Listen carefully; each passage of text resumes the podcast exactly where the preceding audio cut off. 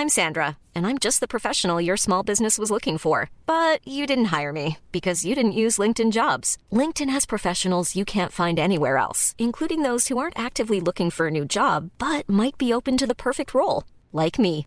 In a given month, over 70% of LinkedIn users don't visit other leading job sites. So if you're not looking on LinkedIn, you'll miss out on great candidates like Sandra. Start hiring professionals like a professional. Post your free job on linkedin.com/people today. Ryan Reynolds here from Mint Mobile. With the price of just about everything going up during inflation, we thought we'd bring our prices down. So to help us, we brought in a reverse auctioneer, which is apparently a thing. Mint Mobile unlimited premium wireless. Ready to get 30, 30, bit to get 30, bit to get 20, 20, 20, bit to get 20, 20, bit to get 15, 15, 15, 15 just 15 bucks a month. So, Give it a try at mintmobile.com slash switch. $45 upfront for three months plus taxes and fees. Promo rate for new customers for limited time. Unlimited more than 40 gigabytes per month. Slows. Full terms at mintmobile.com. Everyone knows therapy is great for solving problems, but getting therapy has its own problems too, like finding the right therapist, fitting into their schedule, and of course, the cost. Well, BetterHelp can solve those problems. It's totally online and built around your schedule. It's surprisingly affordable too. Connect with a credentialed therapist by phone, video, or online chat, all from the comfort of your home. Visit betterhelp.com to learn more and save 10% on your first month. That's BetterHelp, H E L P.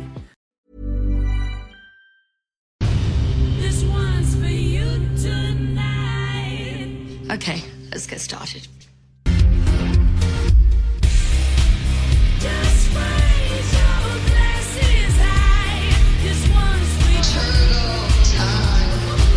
for Amy Riley.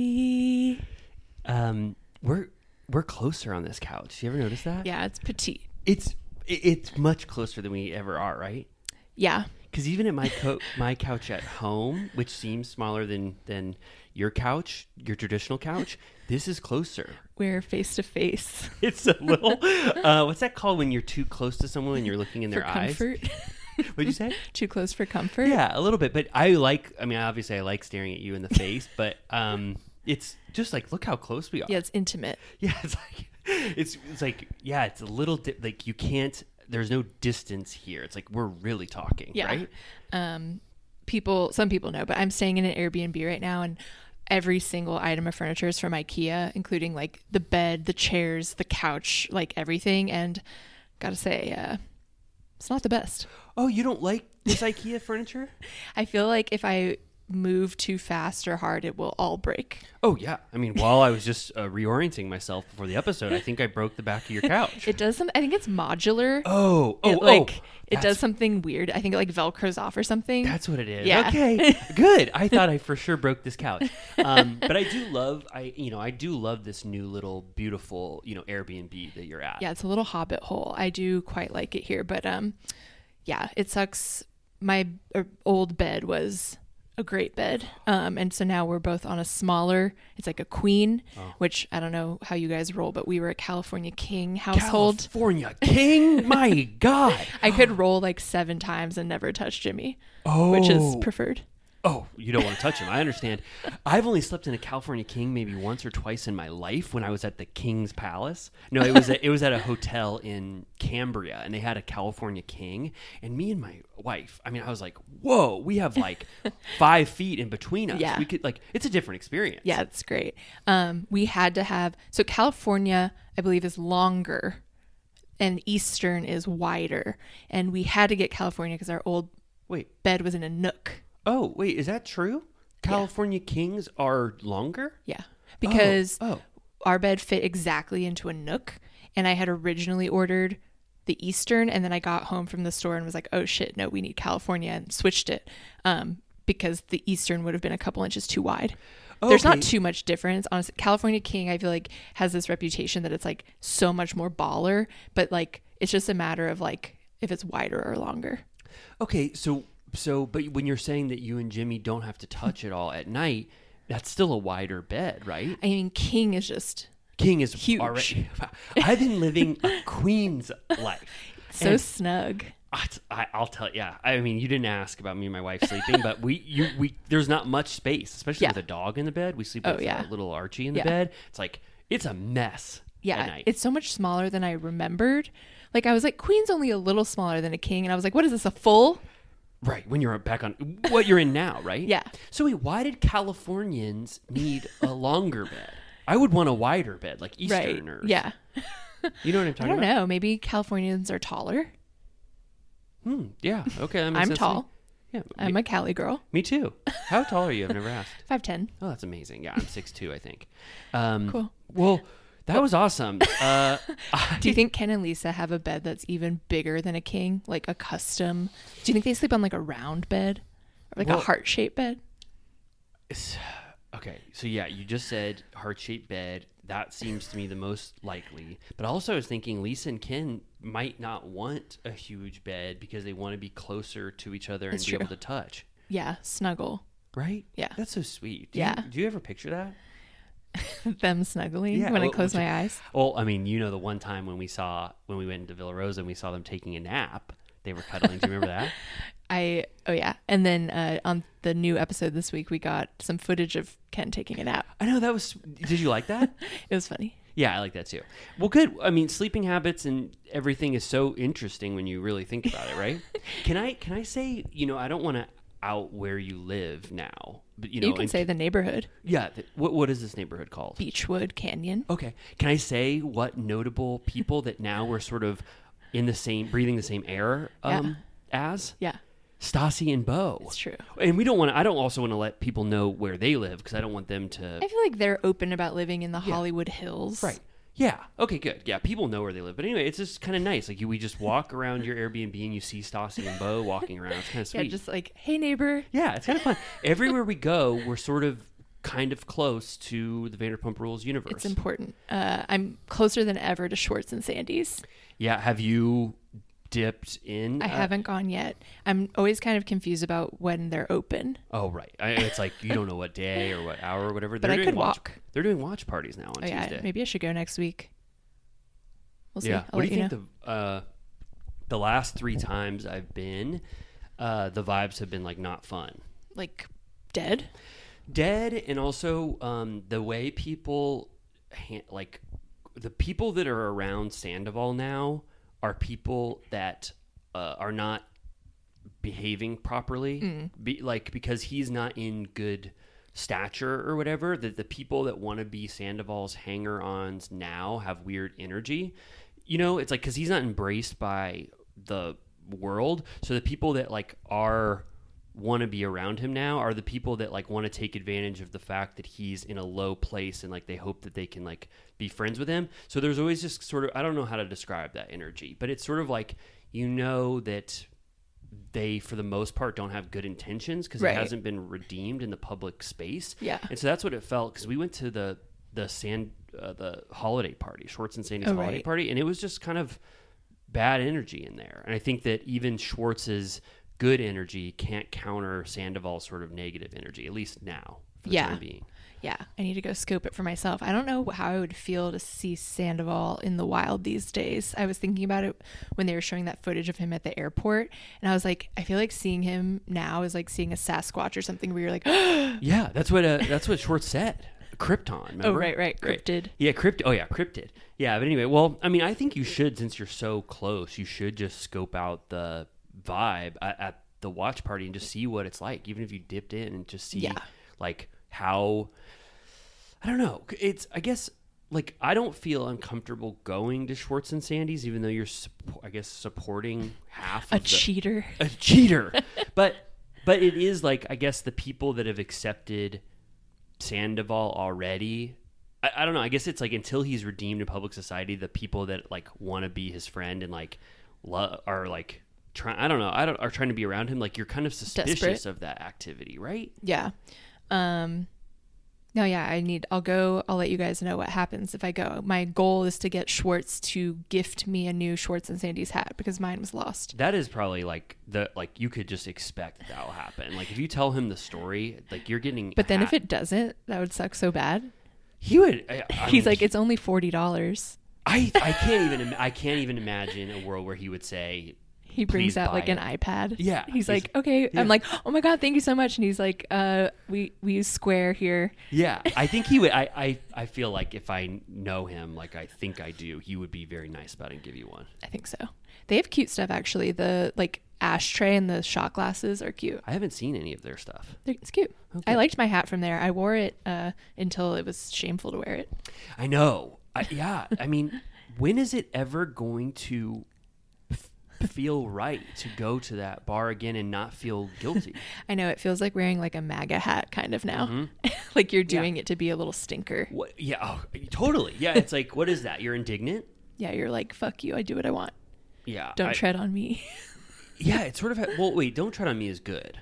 That's what we said to the British, right?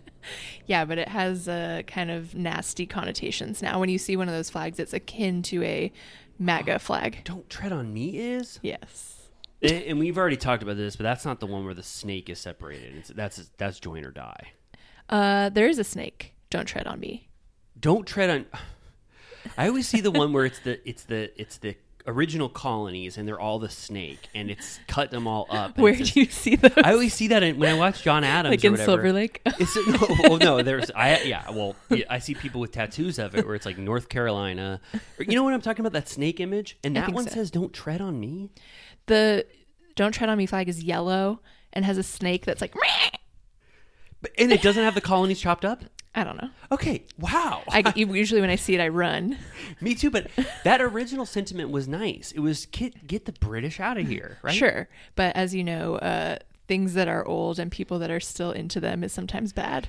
Anyone who's too too Attached much to the original- the early American iconography. Yes. I still get mad at the British every once in a while, but only in a way where I'm like, you were taxing us too damn much. Yeah. And we had to get. You should see Hamilton. What is it about taxes? well, it's like King George, and he's like a stinker. Don't get me started. King George, one of the worst. He, he He's was, a, he's nuts. I hated that king. I mean, I love the current king, but that king, King George, like they were trying to tax us without representation, right? They put a huge tax on our tea and coffee, which my we God. loved at the colonies. Oh my god! Uh, one time in my childhood, we went to Boston and we did the Boston Tea. Sorry, again, not related to the Tea Party of modern day. Oh no, this is the old, the, the good one, right? Um, see, this is what I'm talking about. All right. but uh, we went on like the Boston Tea Party tour, and you got to like they had faux tea like on a rope that you could toss over for your photos. oh, fake tea? Like it was like boxes on ropes that you could be like, I'm throwing the tea over. Uh, that's so cool. Let's go to Boston. I want to do that. I want to drink a Sam Adams beer yeah. at one of those original pubs or we'll whatever. do the like Independence Hall tour, like the trail, whatever that's called. They should have a British soldier that's dressed up like a red coat, and they should have one that like he says like I want to tax you more, and you get to yell give at him a noogie. Yeah, like you get to. And it's totally like it's in jest Yeah. and it's fun and performative, but he's just like Uncle or what? It? not Uncle Sam? Sorry, that's our tax Yeah. guy. Uh, King Yeah. George is like King George um wants to tax you, and we're like shut up. Wouldn't that be kind of fun? Yeah, and then we could go to Cheers. What is that? Where the bar is? Yeah, it's like right there. I want to go to Boston so bad. If I I have not traveled in years. Yeah. And so I'm like I th- I think now I might start. Well, I don't Let's know go. actually, but yeah, I, want- I know Boston, we need to get you drugs and get you on a plane. I know I'm I'm really close to getting my doctor to allow me to have Xanax. It's just a couple more emails of saying how afraid I am of flight. I keep sending him the Boeing stuff. I keep saying, you know what I'm talking about? I keep You're saying blowing up his email. I just say, I just say, have you seen the news lately? There's something weird going on with Boeing, and then I just hope it's like I already told you I take I take a beta blocker. and It doesn't do anything No. for my anxiety. It just slows down my heart rate, but my brain still thinks I'm gonna die on this plane. Well, I'm sure if you uh, nonstop email your doctor, he'll believe you that you're crazy. That's yeah. I would love just a, a nice prescribed Xanax. It sounds. I think we can make it happen. really. I I've heard it's not that hard. Well, uh, my doctor is like a, a stickler. I don't want to say his name on the pod in case because I know he listens, but he's a little bit of a stinker about I mean, giving I me extra it. stuff. It's you know I'm not habit forming. I'm Yeah. not. He's worried. he obviously says you look like someone who has a habit forming. But he could give you like six pills. I know. Yes, just for the six flights that I would take in three years. Yeah. He gave me. I, I love saying all my prescriptions, but when I broke my back, you remember when I fell down the Oh boat and I broke yeah. my back?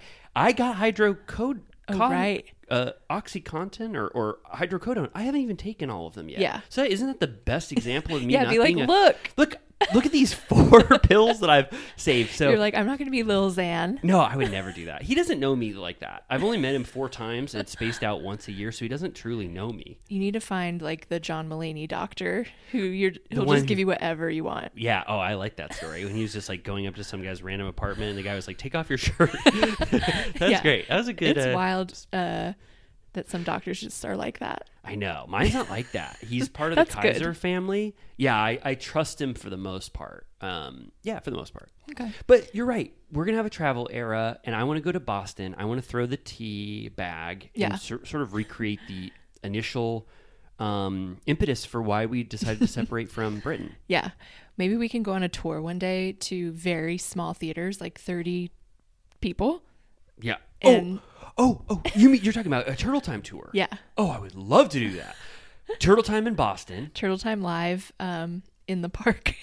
Oh, I would love that. Anybody who wants to come to the park can just oh yeah, Venmo us Yeah, and then um, $10. and then uh, Megan, yeah, they have to Venmo us, or Megan has like a, a top hat or some sort of old timey hat in Yeah. Boston uh, to just collect money Yeah. from who, anybody who Coins.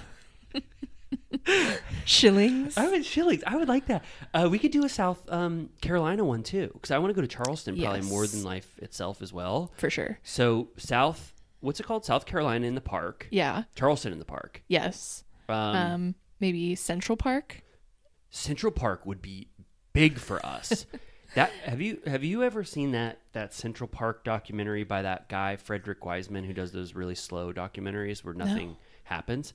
Oh, it's really good. It talks about just like what what Central Park is used for Mm. every single day. Mm-hmm. It's like there are a thousand, obviously a thousand different like events that happen every single day. massive. Yeah, it's like massive and beautiful. And it's like all the people that use Central Park for all the various things. He just spends like weeks there just sh- documenting how much life happens at Central Park and all the weird uses. so I think if he ever does a, you know, an additional one where he wants to do an addendum and he captures turtle time in the park, that would be really fun. Yeah.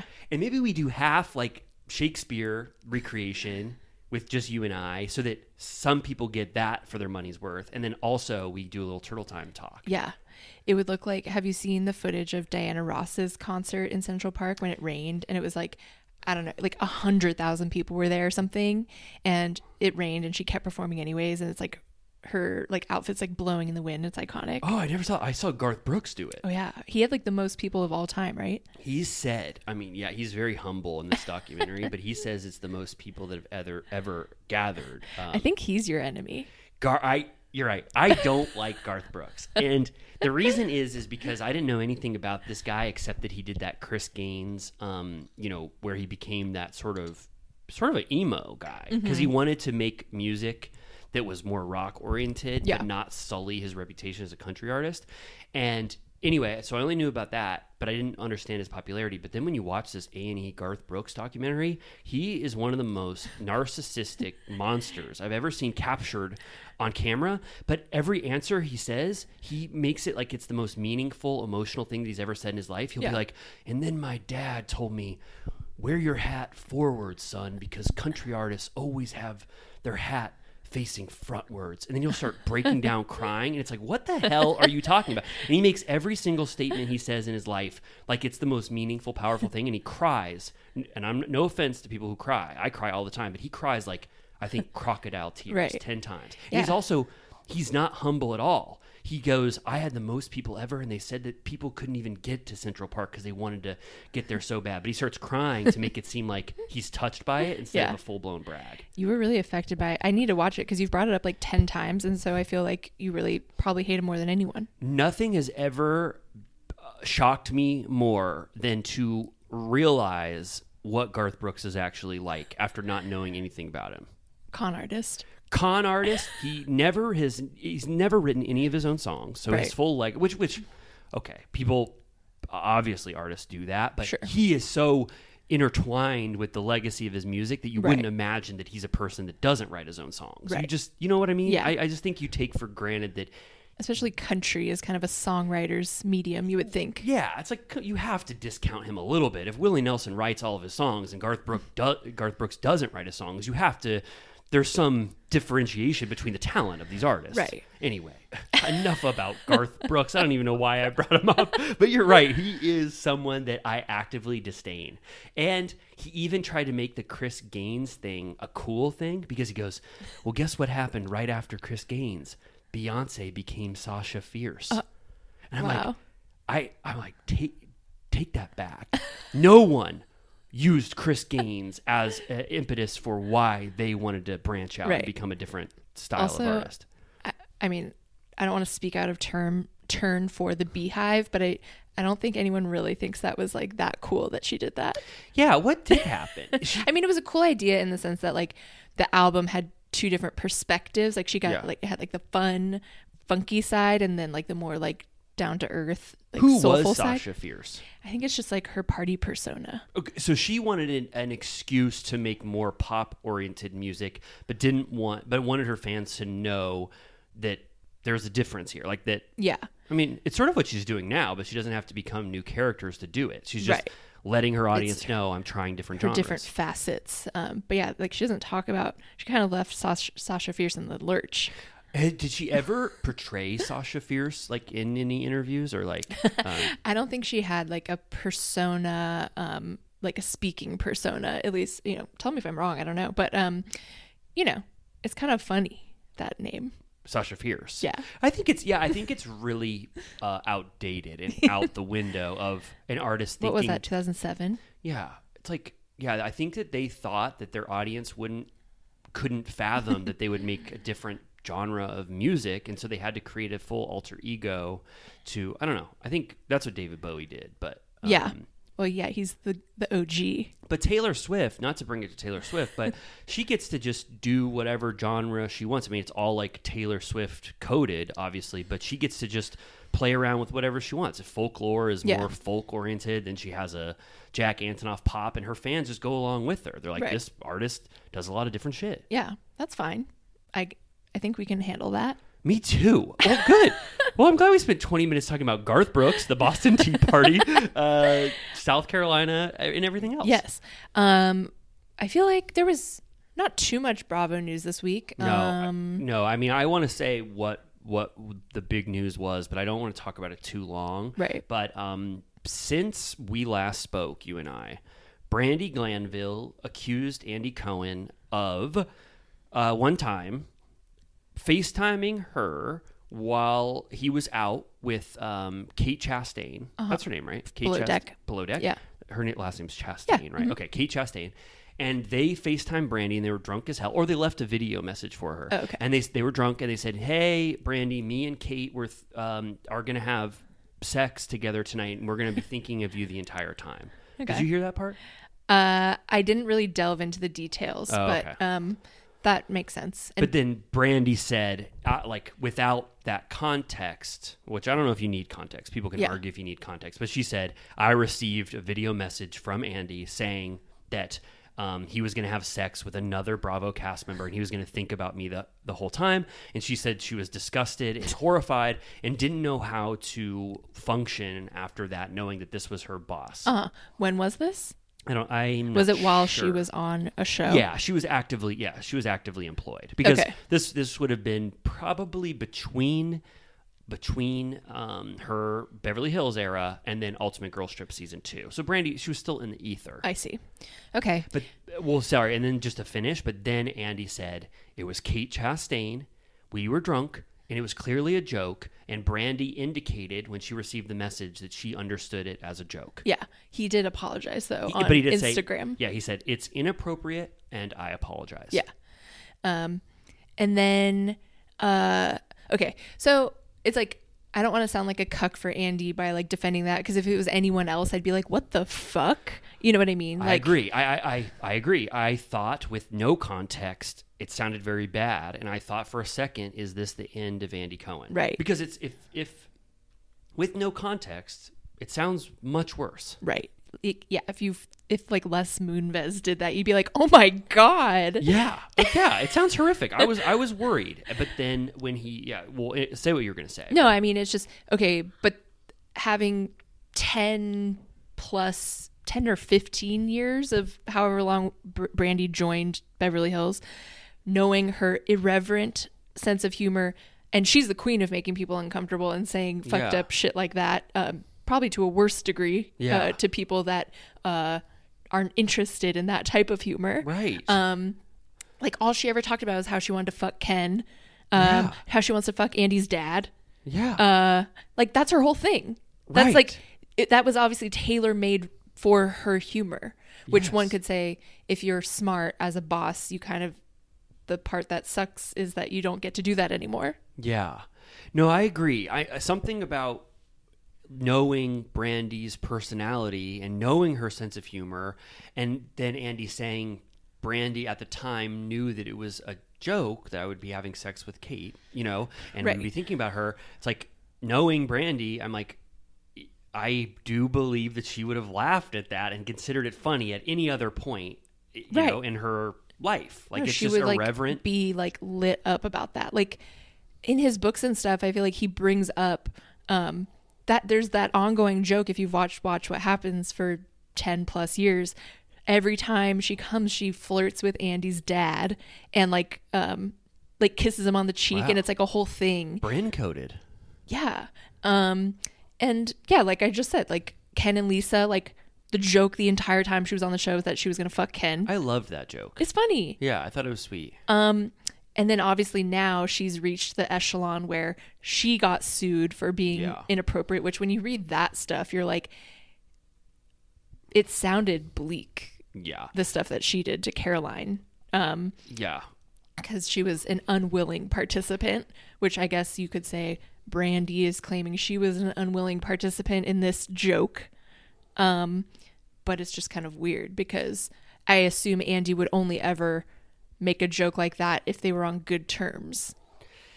Right. Yeah, I agree. Yeah, it's it's, it's hard to talk about because you want to take every you know accusation seriously, but just for some reason, knowing Brandi and where she's at now, and knowing this is post you getting sued, Right. It's like Like I, she's trying to be like, well, if you guys are going to call me inappropriate and disgusting, then I'm going to mm. turn it back on you. Like, yeah, and and then and then you know knowing Andy Cohen like we seemingly do, like it does sound like an Andy type joke to Right. pretend like he's gonna have sex with you know Kate and think about Brandi. It's like I it mean, sounds. then it's like we do we have to do a forensic accounting for every time he's done something inappropriate like he made out with Tamra on Watch What Happens Live at New Year's and I'm like that's iconic and funny and they both did it and whatever but if again if it was anyone else you'd Yeah. again it factors in that he's a gay man so it's Right. not like Yeah. there was um not, you know whatever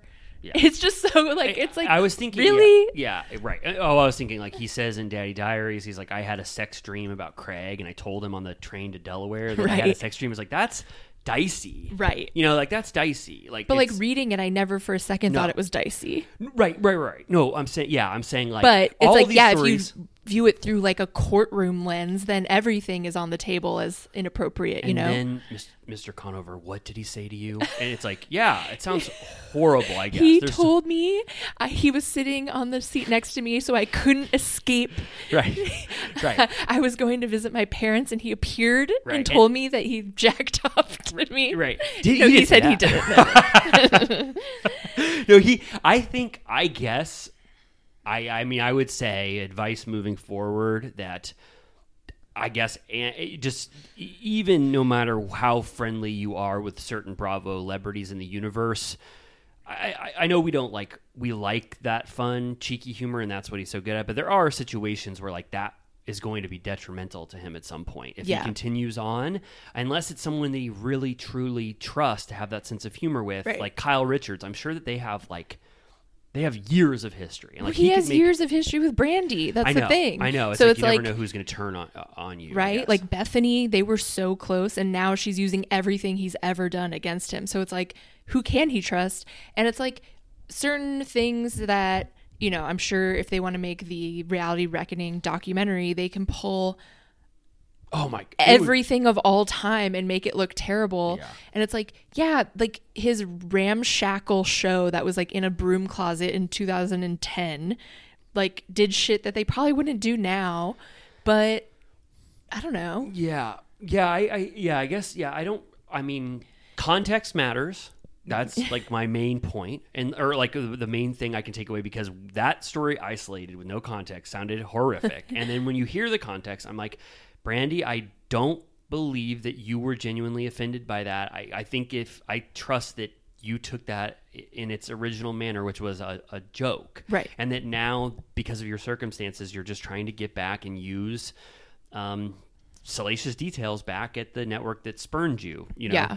um, Brandi though is pro- in my like in my opinion Brandi is probably the best evidence of the reality reckoning or the or the biggest victim of the reality reckoning because Brandi did uh, curtail not curtail is curtail negative or did adapt her behavior on the show to what she thought producers wanted from her. Like it was her she was embedded with this. But also i feel like she was like a a bomb that producers could throw because they knew Brandi had the like she was so charismatic she was so funny she was so smart quick-witted that she adapted to what she knew producers wanted from her. And then the minute that culture started to change she was sort of a victim of of what they like what she thought producers wanted from her by the time Ultimate Girls Trip season 2 happened. So she sort of she spiraled and did the like sexual humor like she would have done with Jill Zarin. Like Jill Zarin's so buttoned up. I'd love to like start smacking her on the ass and like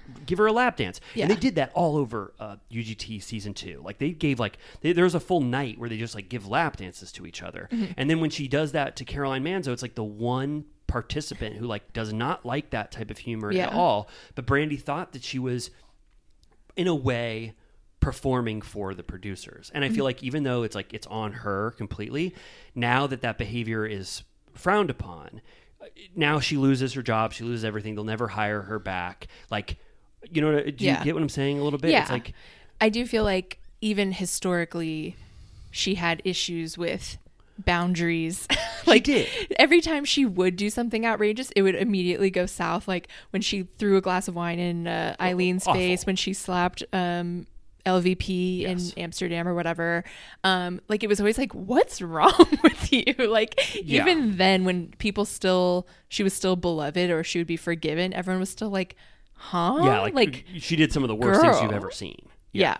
So it's not surprising that if she's been sort of run ragged over the past 10 years, um, that she maybe lost track of even what boundaries she did have. Right. And you can make the case that this was all Brandi's, you know, inspiration. Like everything that she did on camera was she thought that's what producers wanted, but it was really coming from her. But I'm just saying, like, I don't know. I just, I do feel like I feel a little bad for Brandi that now she's in this state where, like, they'll never hire her Yeah. again. And really, what she did was she thought this, like, sexy, silly, shit that she's done with 99% of people would like work on Caroline Manzo and we Right. ca- we, haven't seen the footage so it could be like Right. so much worse I assume it is bad It sounds pretty bad. yeah it sounds really bad and like Caroline Manzo did not want that and like, yeah. it- like it's I mean, it, I just feel like it should be pretty clear if someone's like desperately trying to run away from you and like lock Yeah. themselves in a bathroom. Like, why would you keep yeah going back? and I guess it sounds like I'm excusing Brandi's behavior I'm not but I just know that Bravo you know led her on television through a lot of heinous actions and I know that they enjoyed Yeah. her like I enjoyed 90% of what Brandi did up Right. until a certain point so I just feel like she is sort of um what's that called like she's like she's a little bit of a victim of the character like they spit her out. yeah, they spit her her up and out. spit her like, out. Yeah, like yeah, like she deserves. Brandi deserves. People hate Brandi, so it's like, whoa, God, they're gonna hate me talking like this. But I, I, I really enjoyed Brandi, and I think she's a good person. Yeah, her early doing- days, plus her, um, we must give credit where credit's due for her being the pinnacle of the crossover for Vanderpump Rules. Um, yeah, um, for sure, totally. And I mean, she made. I mean, she made Beverly Hills what it was at a certain point. When she came in at season three, She was like a la la figure where everyone was like, "Who the fuck is this?" And they were so pissed off and like, "She's vulgar." oh, it, it broke Kyle's brain when she saw. Um, uh, they were Brandi. like, "She's disgusting." Yeah, um, yeah, because so- she said like f words and like pussy and cunt and stuff, and everyone was like, stu- she was the first one to say that uh, Adrienne Maloof had was a surrogate, right? And they couldn't even right. air it. You Oh yeah, that was like they never said it out loud. Yeah, it was like she she was the bomb thrower, and I think That that, was the scariest time because Paul was so mad that he was bordering on being like a scary man and Oh, like yeah. yelling at her and I was like, "Paul, don't go too far. I love you." Paul go back in that tree and put on that tree outfit. Um, I, I think that I think that Brandi, I think she deserves like an hour special with Andy. I know you would never do this, but I just think like when you're closing the chapter on You need someone, do with that with her, with NeNe, with Bethenny. I think so. I mean, these All are fi- three. these are figures that were that Bravo, I not created, but they are very powerful figures in the Bravo universe. And now that they're spurned and they're like leveling all these accusations, like, and Bravo is so about talking about shit to death to get to the bottom of it and try to rebuild that it might be worth talking to these people. I mean, NeNe, I know wants to come back. It's Yeah. not the same as Bethenny and and Brandi. uh, Leah McSweeney doesn't get the sit down. No, Leah, you do not. You you she did not earn. Unfortunately, she did No. not earn. Um, th- she was not a favorite of anyone, and she doesn't. She doesn't have the legacy of these other Bravo figures, in my opinion. Yeah. I feel like sometimes when I'm defending um, NBC Universal, uh, oh, I yeah. just watched last week uh, Michael Mann's The Insider. Oh, I love um, it. Oh. Big Tobacco. I'm like, I feel like sometimes I'm like, I'm like, shut your fucking mouth about how the sausage is made. Like, who's who's that? Russell Crowe. yeah, and Who- Al Pacino. Yeah. oh my Um, God. So like, um, so like Bethenny is Al Pacino, uh, Russell Crowe is Leah McSweeney, and we're like, shut There's the hell up. people showing up at her house, like putting like a bullet in the mailbox. I'm- They're like, didn't- shut the fuck up. Yeah. yeah, we're defending the man right now. It's I yeah, we're defending we're really we're defending well, it's like we're defending cigarettes. We're like Yeah. I love smoking Uh, cigarettes. Andy is Michael Gambon, who's like the CEO of the cigarette company. Yeah. And Oh he's like, I didn't know that cigarettes made you sick. yeah, yeah, it's awesome. Oh, I love the insider. I'm so glad you brought it up. Everybody's But uh, I feel like, yeah, like I'm like the whistleblowers. I'm like trying to silence the whistleblowers. it's so true. We're like the villains in the insider. We're like we're but I'm like, cigarettes are fun. Shut up. it's really true, but I think I have to hope that Bravo content and Andy Cohen are better people and they're producing better content than cigarettes. yeah.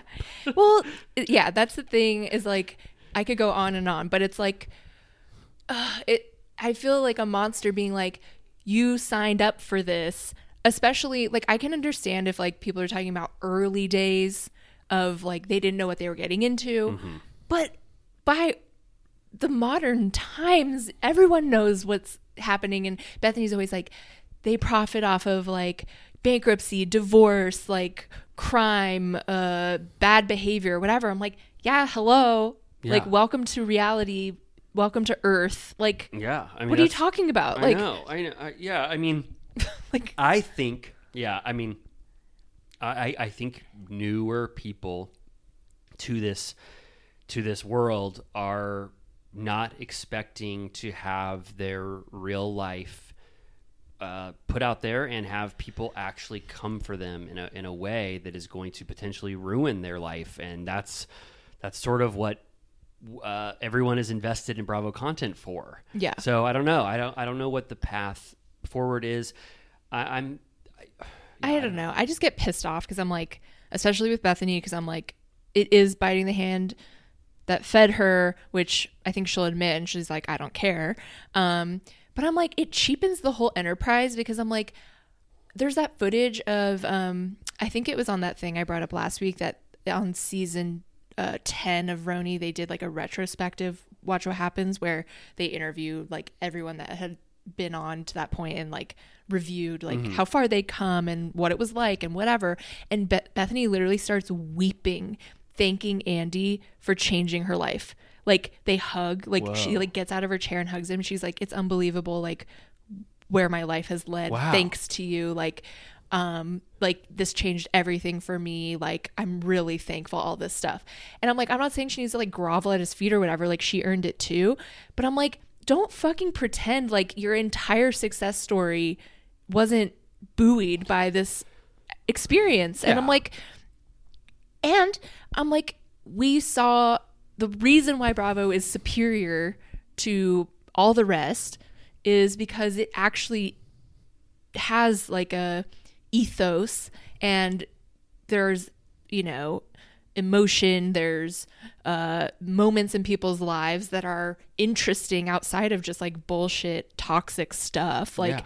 we care about the the marriages the Yeah. The bankruptcies the Yeah. like all of it like i over the years like deeply care about these people and relate to them and care so it's not just like cheap like it's not just like garbage otherwise i wouldn't really give a shit You're right. You're right. Let's leave it there. That was well said and beautiful. fired And up every time we talk I- about reality reckoning i get so mad I love it. I yeah, no, I, I yeah. There's nothing more I can say. I think that that makes sense to me, and that's why I enjoy Bravo as well. And uh, there's a lot of benefit and merit to this universe, and that's why we're talking about it every week. yeah Cool. Well- uh, do you want to? I, I don't really want to spend too much time on the Valley because I want to get into Vanderpump Rules. Yeah. Um, but we watched that trailer together Yes. uh, right before, and I'll say my thoughts first, and then I'll ask you yours. Um, So for me, I am really averse to uh, new cast members, and Yeah. I feel like for the most part, um, there's a 50 50 chance that I'm going to love a new cast member in any Bravo show. It's like Monica Fowler versus um, Anna Marie Yeah. in Beverly Hills. Like, I love one, I don't love one. So the fact that the Valley is going to be three people we love, or two people we love, some might argue, um, and then eight other people that I just, I am not at all interested in the rest of the cast, which I feel like that's probably goes without saying that Yeah. no one else is. Do I think that uh, they found eight engaging, charismatic cast members that I'm going to love to watch in addition to Jax and Kristen? Probably not, given the odds of how hard it is to cast. And the reason why I want to see Jax and Kristen is because of their the dynamics with the Vanderpump Rules cast, and not necessarily people that I don't know. So um, I'm pessimistic about if I will Yeah. enjoy this show, which I think is just I'm just being fully honest. I'm I don't have high hopes because I like Jax and Kristen in the context of Vanderpump Rules and the dynamics of other engaging cast members, and I don't have high hopes that that they got it right with this other huge, um, uh, you know, other cast members, a huge Yeah. you know new cast that's added to the show. yeah i don't think anyone is excited like have you seen any sentiment online that people think it looks good Maybe maybe one in fifty. yeah uh no it's like too many people the trailer had to do a lot of heavy lifting trying to introduce us to everyone um i also think it's like kind of red flag that this or maybe i'm wrong but like it's coming out in like two weeks or something like Yeah, March nineteenth. um which i feel like they had to cobble together that uh because the original trailer had nothing right. um and it just looks like yeah i don't need jax as like the leader. Um these people no one struck me as particularly interesting. I'm not really interested in like family dynamics of like people with kids. Like i don't care. Yeah, if it was if if Stassi and Beau were on it, and there was maybe um one other couple or two other couples were on it, yeah we would want to watch this like way more. Yeah. right? it's I know we were debating. I assume it's going to be an hour, um, which I wish it was thirty minutes. Um, we we should check on that, but I I would be surprised if it was that short, uh, especially because it looked like there's so much heavy lifting to do. Of like yeah. It's going to take forever to introduce everyone. Yeah, I think that we already like when we watched Stassi in season three, which I always think about, which is like Stassi could have possibly had a spin off there when she does, was not like doing anything with the cast, and like we found Stassi's scenes to be so boring and Yeah. unengaging on her own. It's like none- Stassi knows best or something. Stassi knows best, whatever it would have been called. And it's like, I don't think any Vanderpump Rules cast member on their own is engaging enough to support a full show. We love the dynamics of them all together. Yeah. So you're really relying on Jax and Kristen to be powerful enough to, to be like, we'll watch anything with them on it. And I just don't think a lot of people are, are there. And I, don't, I really don't know why they made this decision. I know it's weird. And um, in the preview, Kristen, um, she's like, "I'm 40 now, so blah blah blah." And I was like, I don't know why I like screamed. I know that they're all about that age, but something it really hit me. Like I know that Jax is 40 plus, I know Sandoval is 40 plus, but for some reason, anyone else crossing that threshold, I'm like, oh god. I, I I love hearing it. You know my philosophy because I'm 38 years old and I love when I hear people are 40 Yeah. because I just love seeing hope at 40. When I was doesn't look like hope to me. what doesn't? This trailer. Oh, well, well, but, but doesn't it? Well, what about like you know Kyle on Summer House is 40. There's Yeah. hope there. Tom Sandoval doesn't seem very hopeful, but uh, Schwartz is 40. Does he seem sort of um, hope inspiring? Actually, no. You're right. Him okay. lamenting on the after show about his apartment and how he hates it. Yeah, and he's yeah, I, right. Um, you're right. Okay, well, I just I'll take anything I can get to make me um, happy about me, you know, aging. Yeah, for sure. Okay. Well, cool. Well, let's let's why don't we take a little um, certified turtle piss break and then let's talk about Vanderpump Rules. Yep. In an efficient fashion. Yes. And then so we can get to our you know much sought after summer house. Summer thoughts. House minute ish. Yeah, a little maybe more Minute than a- plus. A, minute, and we want to also thank everyone for doing the Summer House Challenge with us this week Yes. because we are going to be talking about uh, the premiere episode of Summer House, which aired about uh, a week ago.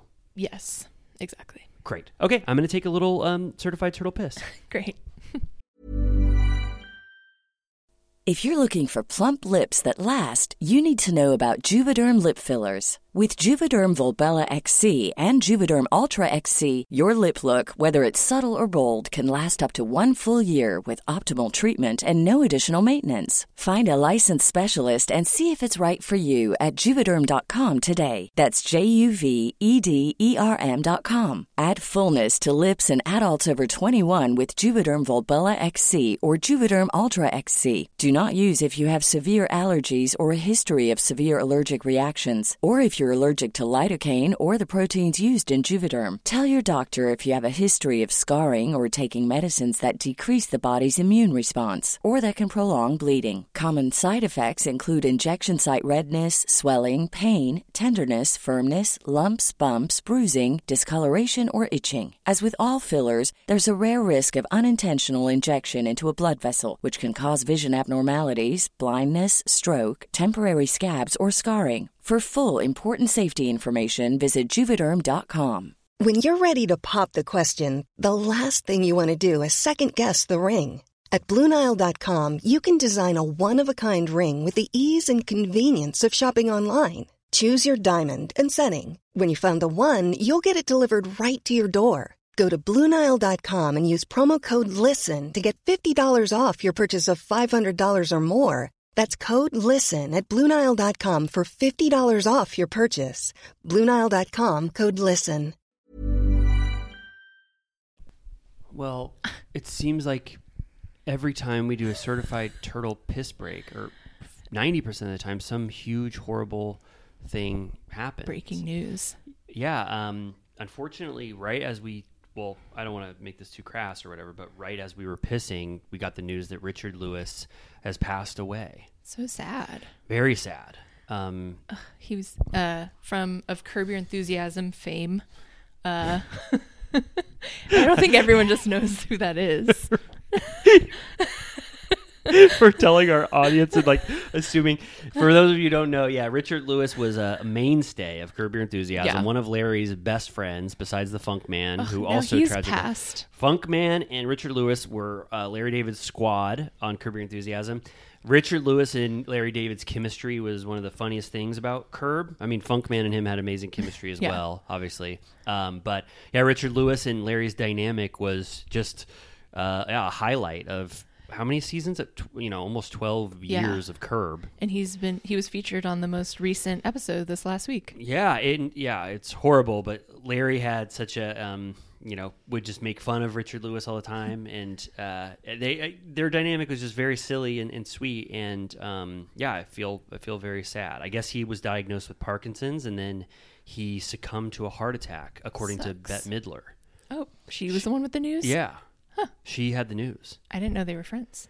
I didn't know either. But anyway, well, um, so rest in peace, Richard Lewis. You, you, there's, you know, you left behind such a wonderful, fun legacy. If you look up Richard Lewis's best moments on Curb, there's some bloopers that that I've seen where like Larry David laughs so hard during his scenes with Richard Lewis, and it's like so funny. Their chemistry like is just amazing. So, Yeah.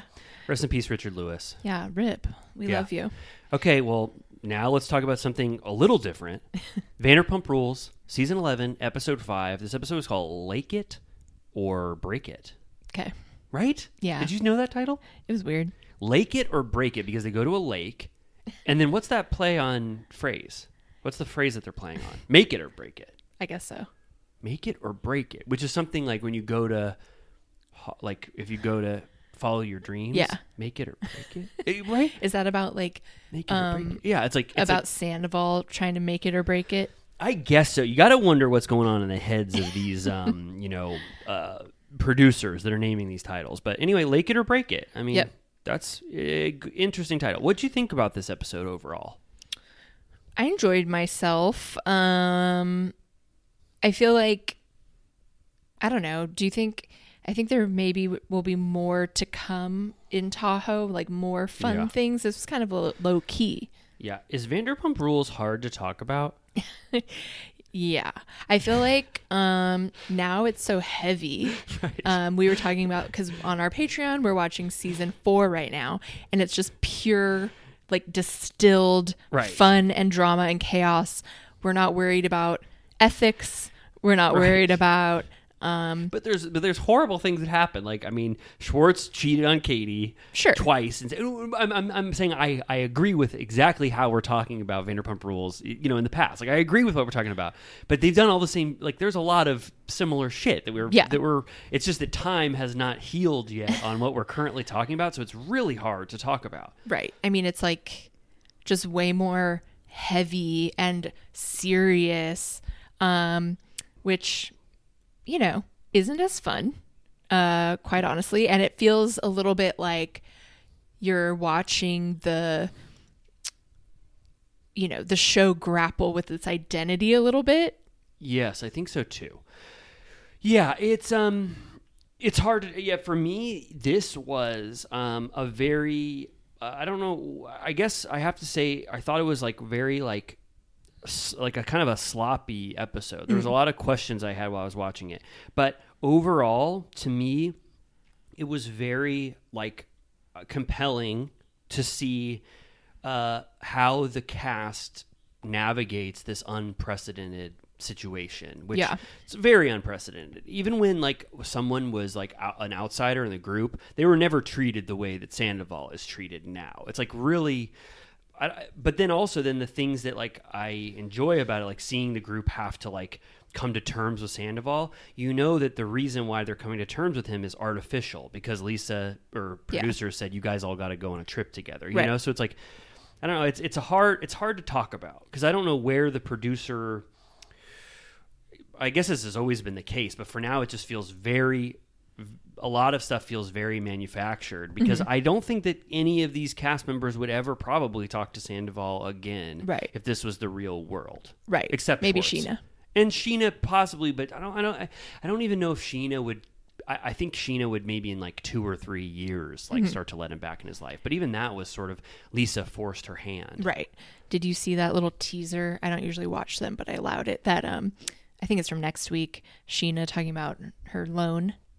Yes, I totally watched it. Yeah. uh, yeah. He gave Sandoval at the like. Well, this was this was very shocking to me because like I guess in 2019 or 2020, COVID. Yeah. Scheana was like on the ropes, Right. financially. Yeah, she was like, I, um, my podcast got canceled. I was pregnant and I had no income during the pandemic. What what podcast got canceled? I don't know. Was I Scheananigans? didn't was look there a- into it. yeah, me, me neither. Because that just happened. That was hot off the presses. But Yeah. she had. I guess she had a previous iteration of Scheananigans that was Uh-huh. canceled. I guess so. I mean, I guess maybe we forget that pre Scandival, no one gave a shit about any of, any of them as much. Oh, sad. I would have listened back then. but Scheana, just so you know, there's a world where you're an independent podcast. Where It's you true. don't have a network. I know. you just have to do this Yeah, on she- your own. I mean, I wonder if her expenses were just well over her, her you know, her overhead. But um, she said that she woke up one morning and had a massive, many thousand dollar PayPal from Schwar- uh, Sandoval. And she said several thousand, and I was like, I feel like I mean, that's almost like I'm thinking almost in the ten range because It even sounded big because if it was like two thousand, like that would be nice. But she made it sound like a lot. yeah, several, and but I don't think she wanted to say ten thousand, but several is what seven or eight. Yeah. but then I think that she didn't want to specifically. say I mean, I'm thinking in the ten thousand dollar range, Maybe ten thousand even. ten thousand even.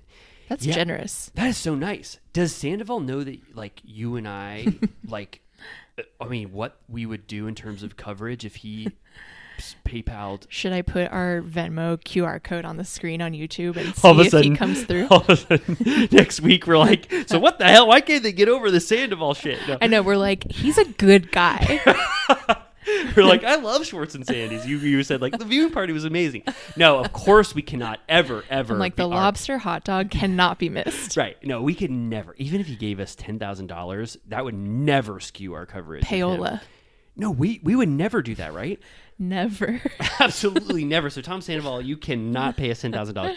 No, I thought, um, you know, people don't want to hear this stuff, but I think Scheana can properly uh, take that into account. Yeah. literally into her bank account. That Sandoval did that for her. Yeah. Why can't Scheana? Why can't Scheana? This is why it's hard to talk about. This is why it's hard to talk about. So I'm only talking about in terms of you know I'm not talking about it, Tom Sandoval as a person anymore. I'm talking about the dynamics of this cast as a viewer. Scheana has to factor in little stuff like that. It's just like when I said about in season one when he brought her back into the photo so she could be slimed with the rest of the cast. Like Yeah. she gets to factor that in. And people will say there's no altruistic motives for Sandoval. He was waiting. he always knew that if he gave her $10,000, that's okay. If he if he gave her ten thousand dollars, that for sure she would come back to him. But it's like that's not. That- I mean, true. God, I But also, I, I had to ask. This is sort of like Ariana's money too, right? At this point. um or did it just come straight from Sandoval? He said, "Don't tell Ariana that I gave you ten thousand dollars." At this point, I don't mean, they? I don't know how they joined their finances. Me neither, actually. You know? and I, yeah, I guess we shouldn't speculate on that. But she said specifically it came from Sandoval. Yeah. Um that's interesting. I feel like Scheana besides Schwartz has the most uh, you know, collateral damage or, you Yes. know, a case for being upset about not being able to be friends with him anymore. Her, her journey m- matters. Where she ultimately lands on the Sandoval scale means more to me than whatever Lala and James decide to do. Yeah. I just have more vested interest in in Scheana's longevity with Yeah. Sandoval and where morally she ends up. Right. Um, so yeah, this uh it starts out, uh Ariana gets in the car with Katie. Katie's like, Does it smell like weed in here? I'm like, Is she hotboxing in her car? I that's what I took that to mean that she smokes marijuana in her car, right? and, and then they talk about was this when they talk about well they sort of they have their I mean I think we can just talk about it. they have their conversation about somebody taking a huge shit on the patio of um, something about her. Yeah. Do you remember when we took that shit? We never we didn't know how long it would take for them to You find it. You went in a the squirt can. right. well, yeah, we were, I was thinking how well. Yeah, I was thinking how so much stuff has landed on that patio because Yeah. we saw the squirt can or whatever. But um, they just this conversation, this car ride, is sort of what Katie and Ariana do this episode because Yeah. I go back to it a few times. But it's about um, them learning that it's not going to be as easy to make something about her happen because of all of the different red tape that the West Hollywood um, Council is putting on new properties. Yeah. And they thought this thing was um, like a turnkey. Yeah. They're saying in the after show, they're like, we had the kitchen that was brand new. We thought that we could open the doors. And then for some reason, Robertson, I think, became like, they want to make that like a walkable street with no sidewalk. Yeah. It sounds like everything had been approved a year before they signed their lease, Yeah. but then when it was reassessed uh, upon second inspection, they were like, "This is all wrong." They were like, "This sink is in the wrong place. This floor is wrong," and they were like, "It was approved a year ago." Yeah, like that sucks. And are Katie and Ariana actively paying rent on that property this entire time? I mean, I have to assume they've spent like a hundred grand. Yeah, it's like I don't know. That's just I don't know. I mean, to me, it would be very shocking to be dealing with all of this and knowing now that it's just still not open because the code changed and you have to Yeah. adapt to that. I'm just I also feel like um, they're kind of missing the boat. Like if they would have opened at like peak Oh, yeah. something about Daryl era, there would have been a 400 person line around the block, like down like Melrose. Yeah. Um, and now I feel like the longer it is, the more people are gonna be like, "Hmm, okay. Right. yeah, it's hard to I don't know. Yeah, I mean it's I'm I don't know. I'm conflicted about how to talk about this. It's hard to be invested in a story that we know is not actually resolved even at this point in Yeah. time. So everything they say, it's this happened with Schwartz and Sandy. So Yeah. I'm not just putting it on them. It was also annoying to deal with the Schwartz and Sari, uh, Sandy storyline knowing that that wasn't open as well. So it's Yeah. the same case. I'm just saying it's like it makes me less vested in what they're doing knowing that like they still this does not exist. Right. In uh, March 2024. Yeah, and they couldn't give a deadline even in the after show. They're like, we have no clue what's happening with something about her. Yeah. And I think you had a good point that I always think about, like a good point, which I forget exactly what you said, and you'll have to remind me. But you said that this was a pre-Scandival impulse. That this this enterprise together, and like had they known what the future of like where they they would be and what they could do with this new clout that they had, would they have actually made the decision to go forth with this sandwich shop? Was that what you said? Or do I- yeah. I- Well, yeah, like just that um the timing is terrible in the sense that uh, Ariana was on Dancing with the Stars that took up 100% of her time for Mm-hmm. a few months. Now she's in New York on Broadway, so she's just I assume completely MIA, like probably can't even deal with it for a second. Yeah. Um so yeah, it's like she didn't know. She thought that this would be taking over for the wind down of Vanderpump. They then had a secondary thing that they could focus on, and then it turned out that she was the busiest she'll ever be in her entire life. and would they have made this decision still had they known what the future Remember would be? Remember when Rand was going to be their investor? yeah, I was thinking, when did this something about her impulse even start? Was that was season nine? If Randall was involved, right? Yeah. Remember when Randall was a full time cast member? yeah. I'll and never- then Ariana was late to their meeting, and he gave her so much shit Oh, for it. he was so pissed. Never ever forget the time when Randall asked for the chicken sandwich, but he didn't want the bun and he wanted two chicken sandwiches at the same time. I'll never forget that. like KFC. Yeah. Um, well, and can I can I ask you about Yeah. just Ariana and Katie a little bit?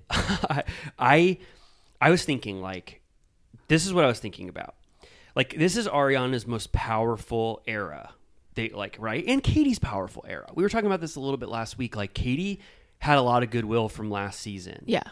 I was wondering, like, I, I don't know if maybe like this is how it's edited, but but I was thinking like, I, wish Ariana and Katie, maybe they will do this in the future, but I wish they were providing counter programming to Mhm. knowing that there was a huge cast trip that they didn't want to be on. Yeah. because they're sort of letting Sandoval get his grips back on everyone because they know where the cameras are going to be pointed and they know Sandoval's prowess. Give say whatever you want about Sandoval, but he knows w- what is like going to be compelling on camera. Like Yeah. he's good at, at like getting the camera to focus on him and doing things to like like when he pulls James aside to have that one on one, he Yeah. knows what he's doing there. Yeah. But so I, I I wish Ariana and Katie and maybe they'll do this in the future. And this is not even that harsh of a criticism, but just provide more counter programming than just like driving in the car talking about a FaceTime you had with Penny. Like I wish that they were like I don't yeah, Yeah. like trying to co-opt the story back to them. They're kind of they- doing the bare minimum.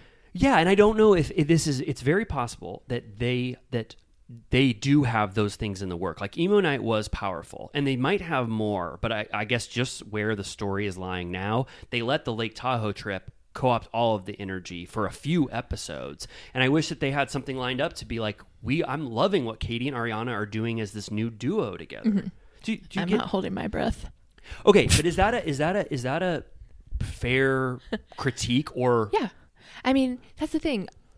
They historically have been along for the ride a little bit. Like, they usually didn't dominate themselves. Right? Yeah, right. right. That's You're, not their personality, really. Right, you're right. I, and I guess I do. I did see like that. We're gonna see Ariana doing more of like her book cover, and like we're Mhm. gonna see the fruits of her labor, metaphorically, from post Scandival. And I guess I just want to see that more. And it's possible that this is just the way the editing works out. That like they didn't have something specifically planned when they all went to Lake Tahoe. Right. But I wish that they were factoring in audience engagement to not let let Sandoval like have the storyline for multiple episodes. And, Yeah. and- but I get that they did not want to go on that trip. I understand why they didn't want Right. to go on the trip. You know that their bonus though is going to be affected. That they didn't go on that trip. Really? Yeah, because Bravo, I read Stassi said this, or or someone said this, uh, that they encourage, or the way to motivate people to go to everything, the way to get Ariana to go to see you next Tuesday is by saying at the end you get a bonus for how many events you participate in. So the fact that Katie and Ariana did not go on that cast trip, they are going to have a cut to their bonus. Makes sense. Like they everyone else was saying in the after show, like Scheana said, if Lala wouldn't go, I wouldn't have gone. Um, and they were saying like, I of course understand why uh, Katie and Ariana didn't want to go. Um, and Scheana was kind of even defending Sandoval a little bit, saying that she had been told that if they did go, that he would have stayed in a hotel, like he wouldn't have Yes. forced them to stay in the same house as him or whatever. Um, but yeah, I mean, they're all doing a job. We we know Right. this, and Do it's you- like I understand why Ariana wouldn't want to go and why Katie wouldn't want to go if she wasn't going. Well, can I Um, ask why? I mean, why wouldn't Katie go? I think mostly because of Ariana, not Yeah. because of Schwartz. Yeah, because she hasn't really justified besides saying like I'd rather eat my shorts like Bart Simpson, Yeah. or, or you know she's just saying like I would rather die than go on this trip. But like you could make the case that all of them would have said that, and Right. for any trip you do altogether, I'd rather die than go to the beach with with Schwartz. In in last season, like Right. you could make you could say I'd rather die to a lot of things that they do yeah, together. she was like, I had a lot to do. I needed to, I think she said, like, wash my hair or like do my laundry or something like that. And I'm like, that's the thing. I'm saying she's now hitched her wagon to Ariana's star, um, a la Stassi back in the day. I'll go on a limb and say it. Um, and it's like, you're hitching your wagon to someone that like doesn't want to be there. So it's kind of a flop. Yeah. Do you think that Ariana's, uh, you know, I don't know. Do you think Ariana just like she has wanted to quit Vanderpump Rules for a long time, and this artificially inflated, you know, like her want to be on the show, but like she would have been done with Vanderpump Rules Yeah. prior to this? I mean, that's the the iconic thing is that when supposedly, allegedly, you know, who's to trust anyone, but Right. when the conversations were happening about Sandoval breaking up with her or not being able to break up with her, whatever bullshit, you know, I think there's Yeah. varying levels of the truth there. But that what she said was that she would leave and like never come back, not do the show anymore. Um like it was implied that kind of the show was them together or nothing. Right. Um as in she never really cared about it, which watching from the beginning as we are they are ride or die together. Yeah. Her storyline for much of the show is related to them defending their relationship, her standing by her man. Mm-hmm. Yeah. Um, she's a little bit of a side figure. Yeah, but then he did. Then now I'm going to do the counter to that. Sandoval did co-opt moments that were just for Ariana Yes. and made himself involved, like her original book. Yes. So there were moments when Ariana did want to shine, and Sandoval actively tried to stop the shine Yeah. multiple times. Yeah. I'm sure. So I don't know. I just wanted to before we get to what the main focus is, I just wanted to focus for a second on Katie and Ariana's journey, you know, this Yeah. season so far and try to analyze what's going on behind the scenes. But then now I think besides the actual like maybe we could say this now too, Ariana's other moment, which is that I thought this was kind of shocking that she said uh, to the designer of the house that she would let Sandoval keep just the walls of their Yeah. house. Well, you know, I don't know how much we want to go into this, but I just thought it was interesting that she will allow him to have the house. yeah, house. she said she's come around on the idea, but it sounds like since then that's not true anymore. Yeah, I don't know, but or unless she was trying to, unless she wanted the Vanderpump Rules word to be the final word, and she wasn't giving us any more updates so that we could see it on on camera for the first Mm-hmm. Yeah. time. But that's a big deal at this point to say that you would be fine with him leaving, uh, you know, ju- just living in the house, but paying for every, Right. all of the like furniture right. and stuff. I know. I was kind of like when she she was acting like, and you know, you're not going to get to keep all of this stuff, and I'm like, well, then write write up the contract. Yeah. I'm sure he'd be like, keep everything. I don't give a fuck. Yeah, and I, I yeah, so I don't know. You're right. I don't know if that is the current uh, status of how she feels, or if it's like no, he made an offer, it sucked, and and now like she wants to sue him to divide all Right. the assets or whatever. I don't know all which of is more. West Elm furniture. Okay, cool. All right. Well, I just wanted to focus on Katie and Ariana for a second before we got to the full Lake Tahoe experience. I just for a second wanted to shout out when James was driving with Graham and he created that little song on the spot where it was like, "Graham is my baby boy." I thought that was really sweet, and I love that he put a little seatbelt on That was Graham. cute. Yeah, that was really nice. Well, yeah, I mean, let's let's talk about that scene where um, James gives one of the biggest surprises I think you can ever give to a significant other, which is surprising them with a dog that you used to own with your ex. Yeah. and they show up. Do you think she really didn't know? I thought her look of shock actually looked shocked. Okay. I've never seen her look like that. She was stunned. Yeah. She like mouth agape, and she did a double take, and she was like, "Is that Graham?" So Yeah. I thought it was. I thought it was real. I don't Yeah. think he called her. I think he wanted that reaction on camera.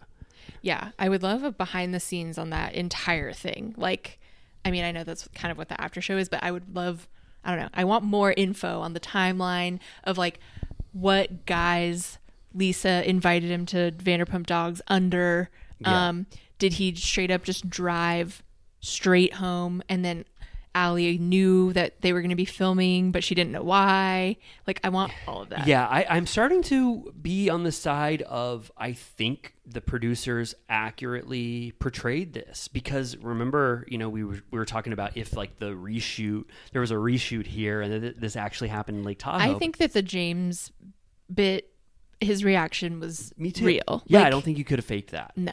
I, I I- think he would have done something, a, a lot of stuff differently had he had time to do that. But I think that the one thing that's lacking from this story is how everyone is reluctant to talk about the truth about how Graham got there, and no Yeah. one wants to specifically evoke.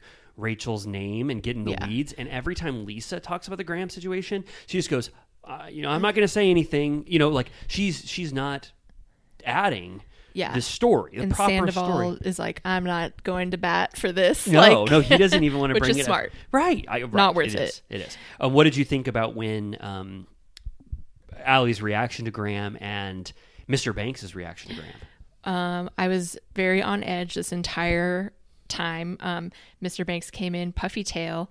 He actually um, wasn't as freaked out as a lot of cats would be. Um, like he was curious. Yeah. But um, I also uh, Jimmy. I was rewatching it, and Jimmy went by, and I was like, uh, we were saying how cute Mr. Banks is, and he was like, "What's Mr. Banks like?" Um, uh, Mary Poppins, and I was like, "Do you think that she saw that movie Saving Mr. Banks with Tom Hanks and Emma Thompson in 2013 or something?" And was like, "He's Mr. Banks." Yeah, was Saving Mr. Banks? That was about um, what book was that again? That was Mary. He was courting He- Mary Poppins, so it would he wanted the rights. movie. Yeah.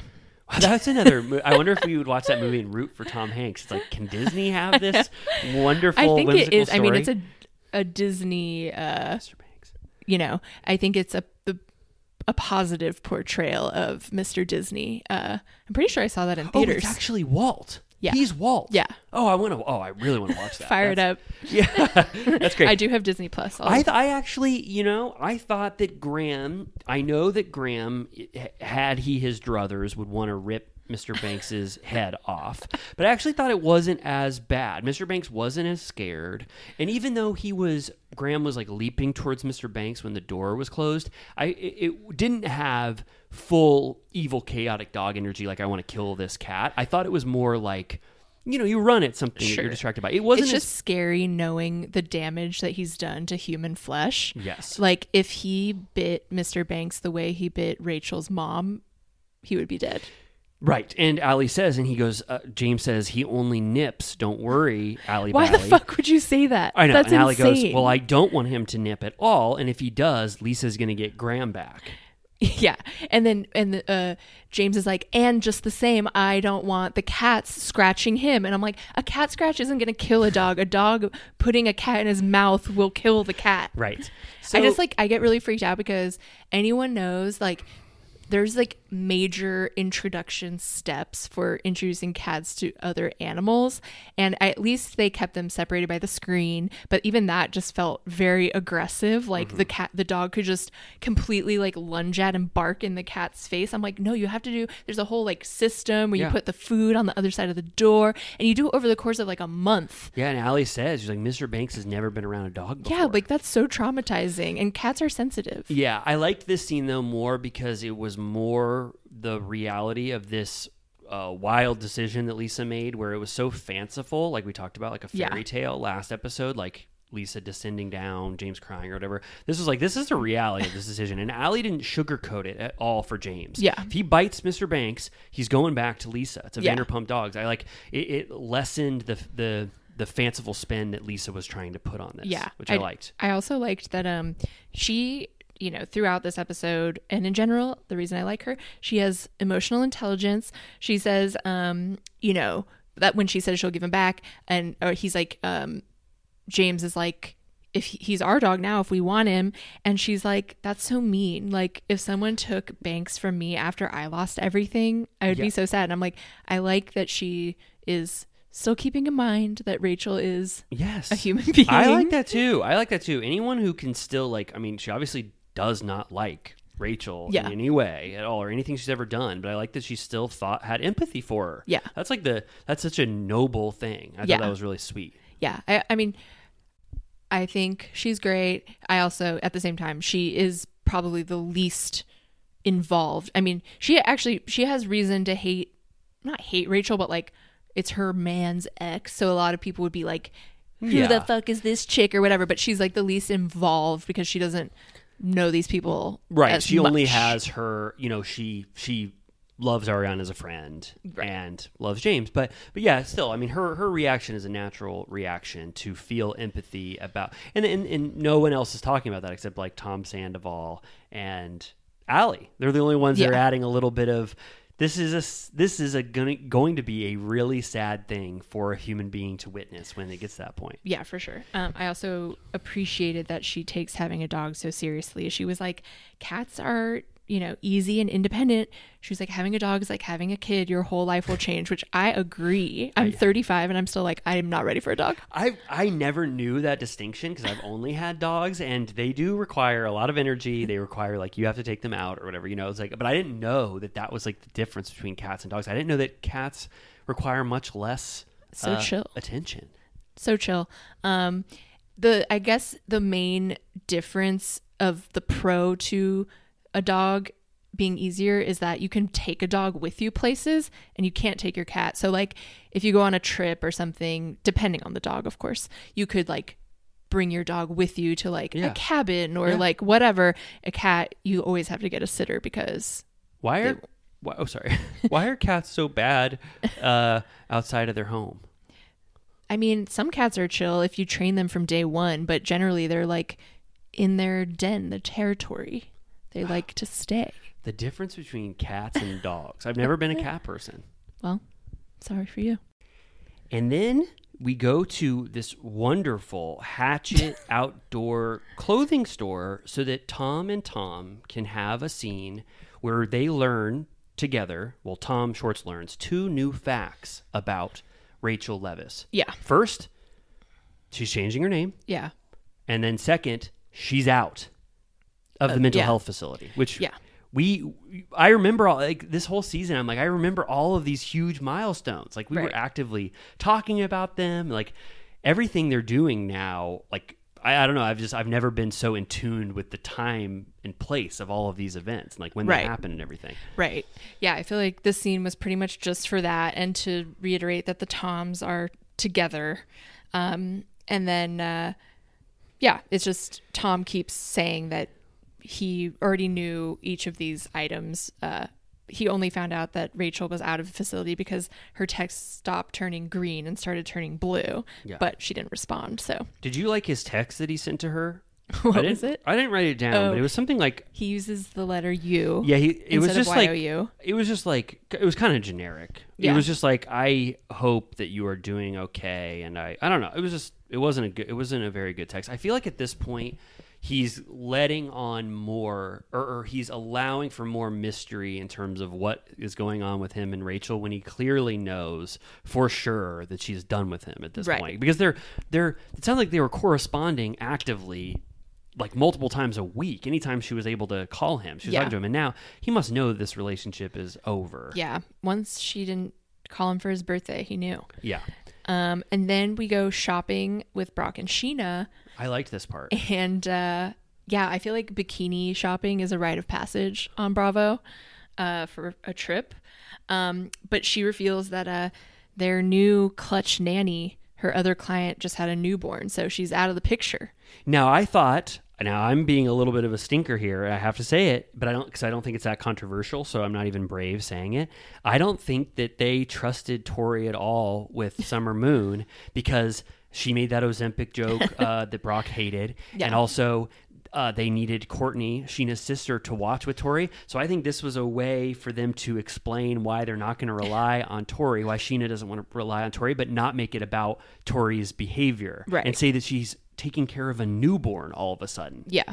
Um, I mean, yeah, it sounds like this is a real point of contention. He basically turns on the mom completely during this conversation. He says that uh, you know, he doesn't want her mom around 24/7, that um her mom uh, makes her paranoid that she's not good enough um, which i didn't like fully understand. I was like is he saying she's like a master manipulator? Like what is happening? And then Scheana sort of clarifies in the after show that it's more like since her mom is always around and she defers to her mom. So she'd never gained confidence mothering her daughter because she always was like what should i do? Like Yeah. she always was listening to her mom and deferring to her mom. So if her mom was around less she would feel more confident in just living with the decisions that she thought was best. Yes, exactly. But she tried to lessen the impact of what Brock was actually saying in the scene because to me, what Brock was saying is like, I want someone else to watch our children that's not your mom because I want to be around your mom less. Yeah. Like, if, that to me is a huge deal. Yeah. The fact that Scheana's mom and Brock do not get along is like, that's going to be a major source of contention for them for as long as they don't get along. Right. And, and Scheana's saying, like, I only trust Summer with my mom when we go out of town. And Brock doesn't want that. Right. Is Scheana are Scheana's parents still together? I think Scheana's parents, her mom. Oh, you know what? She was raised by a stepdad that she considers her dad. I don't know if she has a relationship with her real dad. Okay. And I, but I don't know if Erica is still married to her stepdad. I don't know Because she that. like allude at one point she says something about like visiting the grandparents. So I feel like they are, but I think the mom just like YOLO like is way more involved, like Yes. and comes to LA all the time and leaves the grandpa in the dust. I think so too. I, I don't know. That would be good to know if they're actually married, but I just know that Scheana's around, you know, her stepdad all the time that she raised and or was raised by and considers her dad. But I don't know. But I, I don't know. If I was Brock, I would think it'd be so fun. I guess I don't know the dynamics, but I just think that that would be the perfect scenario. If I guess unless you really hate your mother-in-law and don't want I to spend time with them. Yeah. I if she's like yeah, I need to know more. Like is she staying at the condo all the time? Um I don't know, yeah, it depends. People have different levels of comfort of with how much that. they love. Yeah, and I guess we're tapping into something. It's like a lot of people might be like fully on Brock's side and be like, "Yeah, I don't want my mother-in-law Yeah. here all the time." But I just, I don't know. I guess for me, I, I don't have that relationship with my mother-in-law, so I'd be like, "Yeah, please watch my kid all the time." Yeah, it's like um I always on social media see Chrissy Teigen and John Legend like her mom lives with them at all times, which I know like culturally a lot of Yeah, people live that way and I would be like please leave. Please. you would. Yeah, Not about I'm- Jimmy's mom by the way. I just mean in general. Yeah, no, no, no. Okay, all right. Yeah, and I'm I'm the opposite, and I, maybe it's just it just is your relationship with a mother-in-law. But I would I just feel like this is going to come to a head at some point. This Brock and Erica Cold War because Scheana loves her mom so much, and Erica loves Scheana so much. Like they are like what tied to the hip. And Yeah. if Brock doesn't have a good relationship with her, this is going to constantly be a big issue. And it sounds like I mean that's what this represented to me. Yeah. If he had a better relationship with Erica, he would be so happy that he has Erica to rely on for everything that he wants to do. Instead, he's like, we need a neutral party that doesn't make you feel bad as a parent, and that's who I want to watch over your mother in law. Yeah. Did you feel like he was going rogue a little bit because she kept being like, "Shut up!" Like they went outside and she was like, "It's weird that we're arguing in front of strangers at a store," and she keeps being like, "Stop talking." Brock went rogue, absolutely. So here's what happened. Brock treated that venue as an as a place where he could have a real scene about something he wanted to talk about. Scheana knows that you don't have huge scenes like that at the bikini store. you go to some other place where it's more Yeah. justifiable to have an explosive fight. So Brock thought he was having a traditional Vanderpump Rules scene, but Scheana knows the nuances of what's a fight scene and what's a we can just have playful banter together. Yeah. So I feel like he misread how he should utilize that scene. Yeah. And Scheana almost had a fourth wall break. She was like, Yeah. "I'm out of here." Bravo, bravo, bravo. Bravo, bravo. Please stop talking. I don't want somebody to one come into the store or I don't want this bikini store salesman to to talk or sorry, salesperson to talk about what we're talking about. Like cuz this is too real for Yeah. this type of scene that we're having. Yeah. I do uh I don't know. I feel like judging by how she talked about it in the after show, I don't know if she was trying to cover Brock's ass to make him not seem like an asshole um or if she at this point kind of agrees with what he's saying and that like because she said like she just finally took Summer Moon to Disneyland alone for the first time Yeah. um like recently and it's like it is to her like with her fear of something going wrong, she I think uses her mom as like a crutch. Yeah. Um, which is like I don't know. It's like obviously that's a great um, you know, help to have. Yeah. But if it's like impeding your confidence, I think it you know. Yeah, but it's sort of on it's on Scheana to take uh, what's that called unsolicited advice from her mom when she wants to, and then also say, "No, I want Summer Moon to eat almonds," or like, or she doesn't need to wear a hat twenty four seven when she's at Disneyland, or you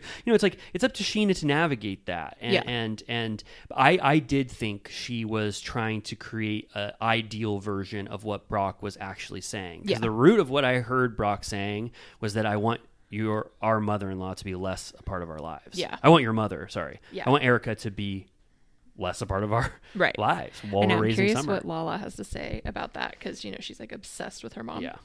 Um, okay, then we get a view of uh, Graham on the PJ to Tahoe. Yes. Um, Ken is passed the fuck out. I think they did a snoring edit. Yeah, I, I couldn't tell if it was the plane roar or his snore, but yeah, he was fully asleep. Was he holding Graham's uh, leash? Oh, maybe. yeah, it was it was sweet. I mean, it was um I think I believe that that's what happened that Graham couldn't get on the flight. Right. But also I can't not uh deny that potentially Lisa wanted a, another chance to introduce Which I was also Graham scared because every story we've heard, even from Rachel, is that he bit every person that he's been in their possession for the past like year or however many months. And um, I'm like, I'm scared for Ken and Lisa. I know she's a dog whisperer, but There, are- yeah, there are certain things that I'm sure Lisa knows at this point from the rescue. Like, I think Graham probably can't be around other dogs, you know, if he's like aggressive, can't be around food, can't stop him from eating food. So Lisa probably knew at that point the three or four things that she can't do with Graham, but she's just not letting the audience know. So it makes us worried when we Yeah. see this dog that we've heard such horrible things about be on a plane. Yeah. But in a, it's also not right that they are making the audience think that Graham has no behavioral issues because then, well, people will say we should make Rachel look as bad as she possibly can and her family look as bad. They're villains. They need to be treated like villains. But it's not being honest because even Ariana, who despises Rachel, is admitting that Graham had behavioral issues. So it's Yeah. just not. And, and Tom Sandoval doesn't want to broach that either, but he does say to Ally he Yeah. bit people. So Yeah. I guess they are allowing it into the world. yeah. Um, maybe they just got footage of him um, on the plane and then took him out and had a PA drive him to talk. Yeah, right. He was just on the runway or whatever. he was in got- like a Hannibal Lecter mask. I think you're right. wow. Yeah, I think you might be right. Um, and then uh, Ally made a funny point that she's like, you know, Tom probably spent a lot more time with Graham than we ever knew.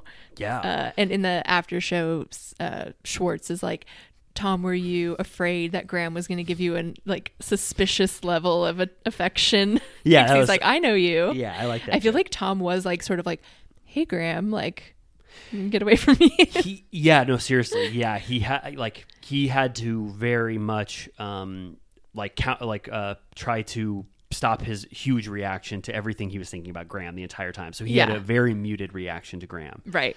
Um, also, okay, so this is relevant due to news this week. Uh, Lisa does a photo shoot with a, a wolf. Uh, I know you posted about it. Um, she posted this week a, an image of a wolf wearing a suit. Yes. And she says, Who is this? I need him. Yeah. Dot dot dot. Um, something like I don't. Yeah, I forget what else she said, but something like, "I need this man in my life." Yeah. What'd you think? I mean, I think I commented on your video. The bestiality continues. Yeah, it it was it was shocking and surprising to people who wondered why Lisa Vanderpump would do this, like why she would generate an AI image of a wolf in a suit and say, "I need this man who is this handsome wolf" or whatever. But to us, who are so entrenched No in. Lisa's language, of course she would find a wolf that had human qualities. That's like that's like the um Slam dunk. yeah, that's like so. Yeah, I just I was just like, yes, this is just who Lisa is attracted to completely. Yeah, when she's posing with this wolf in Tahoe, she's like, "Oh my god." She's like, "I love you. This is the best moment of my life." Um, and I liked what she said about the restaurant. She goes, "There's nothing shy about my new restaurant, and it ain't for the faint-hearted, that's for sure." She already had her three key words that Yep. she loves to use. Look, like we've seen this with Pump, we've seen Yeah. this with Sir. She has her tagline. This was sexy, masculine, and then this was. She said, "This is." I, I have to say it. This is just the big bad wolf. Yeah. Right. Yep. Well, Um, Tom Tom, one of Tom Tom's original characteristics was masculine too, right? Mm. I feel like she's already used masculine as one of her adjectives to Right. promote one of her other businesses. Yeah, Nick Elaine is popping off on this one. Yeah, Nick Alain was loving life this entire episode. I want to say before we get to when they actually land in Lake Tahoe, I just want to talk about the airport footage that they had. Um, because they cannot film at an airport properly, I think this was they this was a huge injustice to the audience to have all of the first interactions that all of the cast have with Sandoval. I mean, imagine how much interaction they had with him for the two hours or whatever this was. Getting to the airport, being at the Guy Fieri restaurant, the Burbank airport, or I don't know if they were at LAX. I think it was LAX. Oh, okay, my bad. Maybe they went to Fieri. Barney's Beanery, Delta Barney- Terminal. Barney's, yeah, like they missed a lot of moments, like what Tom Sandoval says of Scheana saying, "Come over here, Tom, sit with us, Yeah. join us at Barney's." Like because they decided to have that scene at the airport, they lost a lot of. I think powerful footage of their first interactions with Tom Sandoval in a Yeah. group setting. I thought that was Yeah.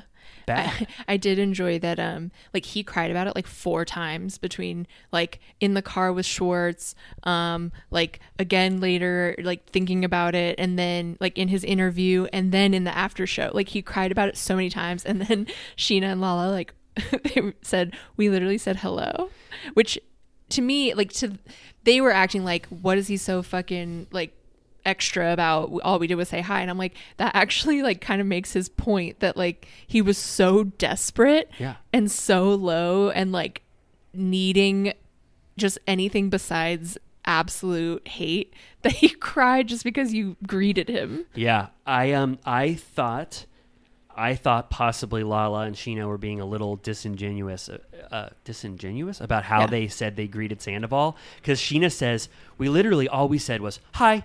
And Scheana's never talked that way in her life, a Yeah. dismissive hi like that. She it's it, like repulses her to be unfriendly to someone. Yeah. And he says, Hey, we're over here five times Yeah. where he doesn't even change the language at all. So I, I have to say it. I believe that they were more friendly to him than what they say in the after show because they don't want the scorn of Ariana in the audience. So they're trying to discount. They know there's no evidence of this, so Yeah. they're trying to discount how much of a reaction they Yeah. had to him. they show what does brock shake his hand i think in the footage Yeah. or something I mean, I just I just don't believe that they were that cold and icy to him. And then James admits how he was. He said he gave him school bus back of the bus energy where Yeah. he looked at him like, go sit by the toilet. Right. And Lala's like, oh, so you treated him like a bully. yeah. Um, okay, then we get to the rental house. Um, Brock and Sandoval are the first ones uh, to hang out, or like the first one to hang out with Sandoval. They're in the kitchen. Um, you know, he's saying, I'm just trying to live in the moment.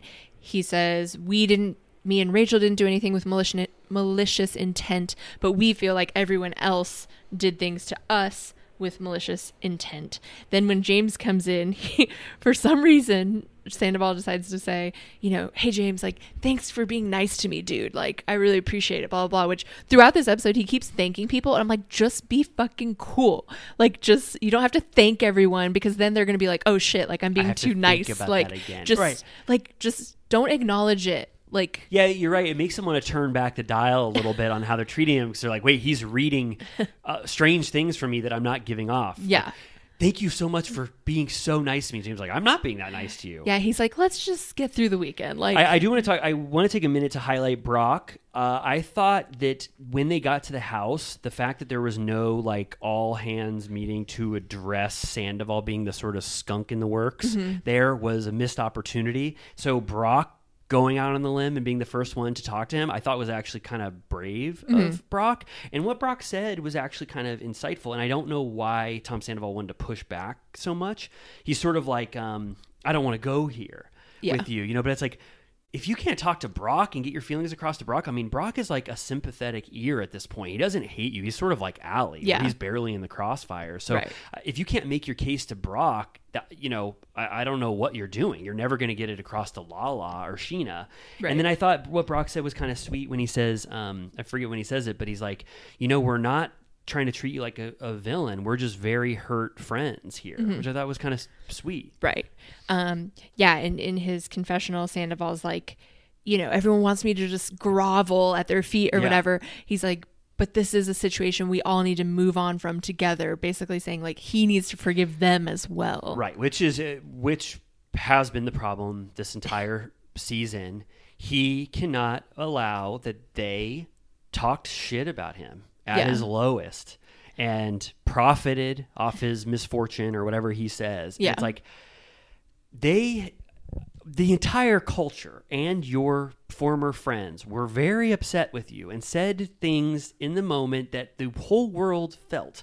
And I just feel like I, I don't know why he can't remove the passion that everyone had and the fervor during Scandival from his apology. He's like, they Yeah. owe me an apology as well. Right. And that's that's why he can't apologize to anyone properly. Yeah. I know he's gonna have to get over that. And then but then when they go outside as a group, he thanks everyone for being so friendly. Yes. He said that they're gonna do guided meditation and yoga and all this stuff. And he said that meditation has been a solid replacement for drinking for him. Um, of course, Lala, her ears perk up. She's like, Hell yeah, I love talking about sobriety. Yes. Um, and she's sort of like he he's not saying he's never going to drink again, but he wants to have an era. He said he does admit that he was essentially a functioning alcoholic. He said he drank every day for two years. Right. Which, when I think about it, uh, when he was talking about uh, that the whole thing with Rachel wasn't just about having an affair with her. It was that he was in this relationship that needed to end. He was unhappy, you know. And I'm like, yeah, if you're drunk for two years, you can't get organized with your thoughts and feelings to like come up with a game plan that's responsible and kind to the other person and well thought out. You're just like he was just in like a spiral. Yeah, right. Wow. Yeah, I never thought about just being drunk for two years. like drunk. Yeah, if I drink like on- one day a week, my week is thrown off. Right.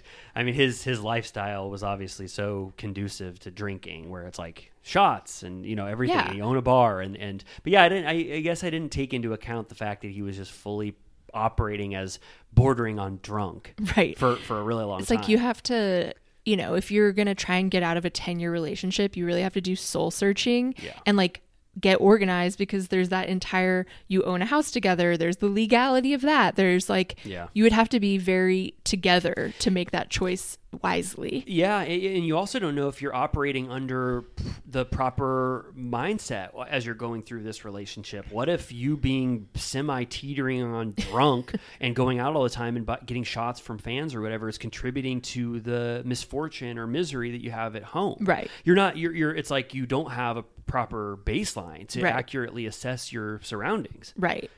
just to, yeah i mean just to throw that in there too um it's this is a you know it's awkward Uh, they're all um i think for me the cast and how they're dealing with tom sandoval is that they're so uh worried about the fan reaction to who is going to break first because they Yeah. know that as we're watching this now they're going to be in a microscope so i feel like I, I feel like there is a lot of um outside influence on how they're treating Tom Sandoval at this point. If he hadn't gotten so much shit from the world, I wonder if Lala would have instantly had the same moment that she had that she tried to have with Rachel, you know, of like Right. actively talking to him, seeking him out, saying that I'm there for you. I think that they're all like so worried about the wrath of the audience at this point Yeah. that they're sort of treating him like uh, with kid gloves.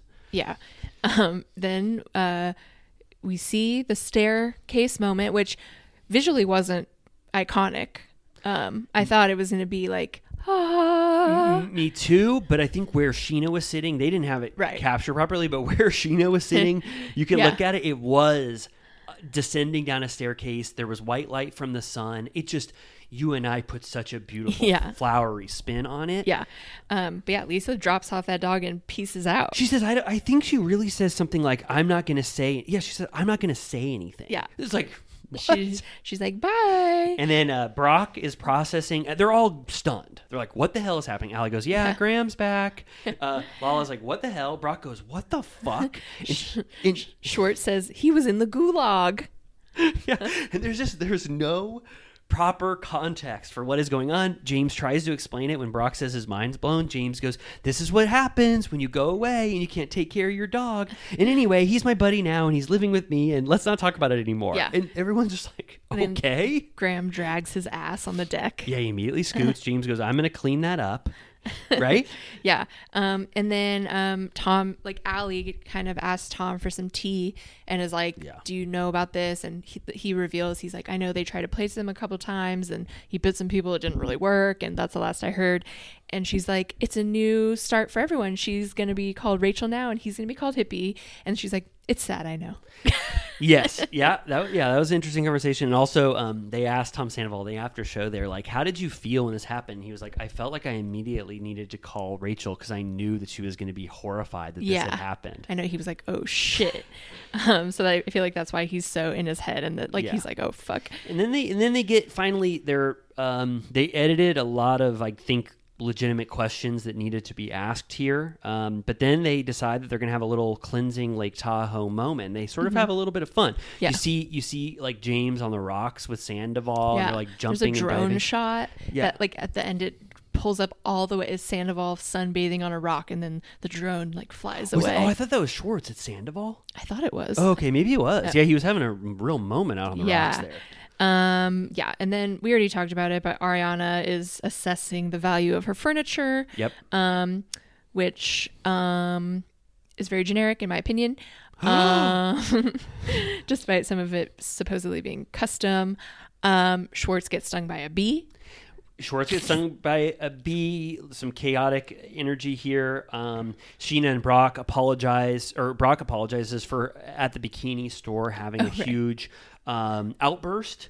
And he says, "You know, let's have a little bit of bliss in Lake Tahoe before we deal with all the horrific shit that's going on. Yeah. You know, with your mother-in-law and me." Uh, then we get to visit Wolf, which is under construction. Um, they show the rendering. It is the most Nick Alain shit you've ever seen in your life. She said, Nick Alain, close your eyes. What would you do if you had no budget? What would you do if you went to heaven? You could construct any, um, what do they call it? Restaurants you Yeah. wanted. And he go, and then she let him paint. And then Lisa was closing her eyes and he goes, open them. And she looked at that and it looks, what'd you think? Yeah, he drew it like in real time, like Right, sketching. right, right. they both had their eyes closed. Yeah. And then he goes, open them. And then, yeah, you see that drawing. I mean, it does look made. sexy. You think so? Yeah, It it, looks, looks- trans like you'd be transported once you walked in. Yeah, okay. We're definitely gonna be transported when we finally get to go to Lake Tahoe. That's definitely on the list of Yeah. things we're going where we're going. Um, I didn't know it was attached to Harrah's. Right. So it's sort of I thought it was going to be a standalone sexy restaurant. The fact that it's adjoined to a casino, I don't know if that makes me feel as good as if it was a standalone restaurant. Right. Where do you feel in terms of restaurants that are adjacent to casinos? Um, I mean, I guess that's like her bread and butter these now. days. Yeah. Yeah. Um, okay, I I have to. The jury's still out for me on whether I liked that Nick experience. Did I- we stay at Harrah's? At we stayed at. Yeah, It was right. yeah, Kind of shitty. yeah. We didn't really like. Yeah, that's what I'm saying. dump. Like, yeah, it was kind of a dump. No offense to Harrah's. I mean, it was better than the Rio, but um, uh, but well, I, I have to say, you know, like I never thought Tom Tom's aesthetic really matched with um. Tom and Tom, No. like that they didn't. I don't think they really liked that aesthetic, and they let, Steampunk a little bit. Yeah, I just never thought that they felt wedded to that aesthetic. No, they didn't have a choice. They didn't have a, a choice, and I think that I don't know. I just I want this still had some Tom Tom esque Yeah. work there. I guess because it's Nick Alain. And he Elaine all the very way. see, okay. I feel like he's kind of like her boyfriend, low key. Like she is she that would be her dream But Yeah, I think she loves him. I think so too. Yeah. Um, but I was excited to see it. Um, you know, she smashed the wall with a hammer. Um, and then everyone, when they join, they do the classic thing of everyone gets to get out their aggression by smashing the wall. What are those called? She treats it like a what are those called where you break stuff in Yeah. a room? You And remember I was going to say break room. I thought that too. Yeah, where they get to smash out their aggression and yeah. um Didn't um, Brittany do it with people after Jax Yeah. cheated? Yeah. Like they when you- threw like printers against the wall and like plates and stuff. I would want to do it. And they were like, rotten hell. I would have loved to get a chance to break some of the shit in that.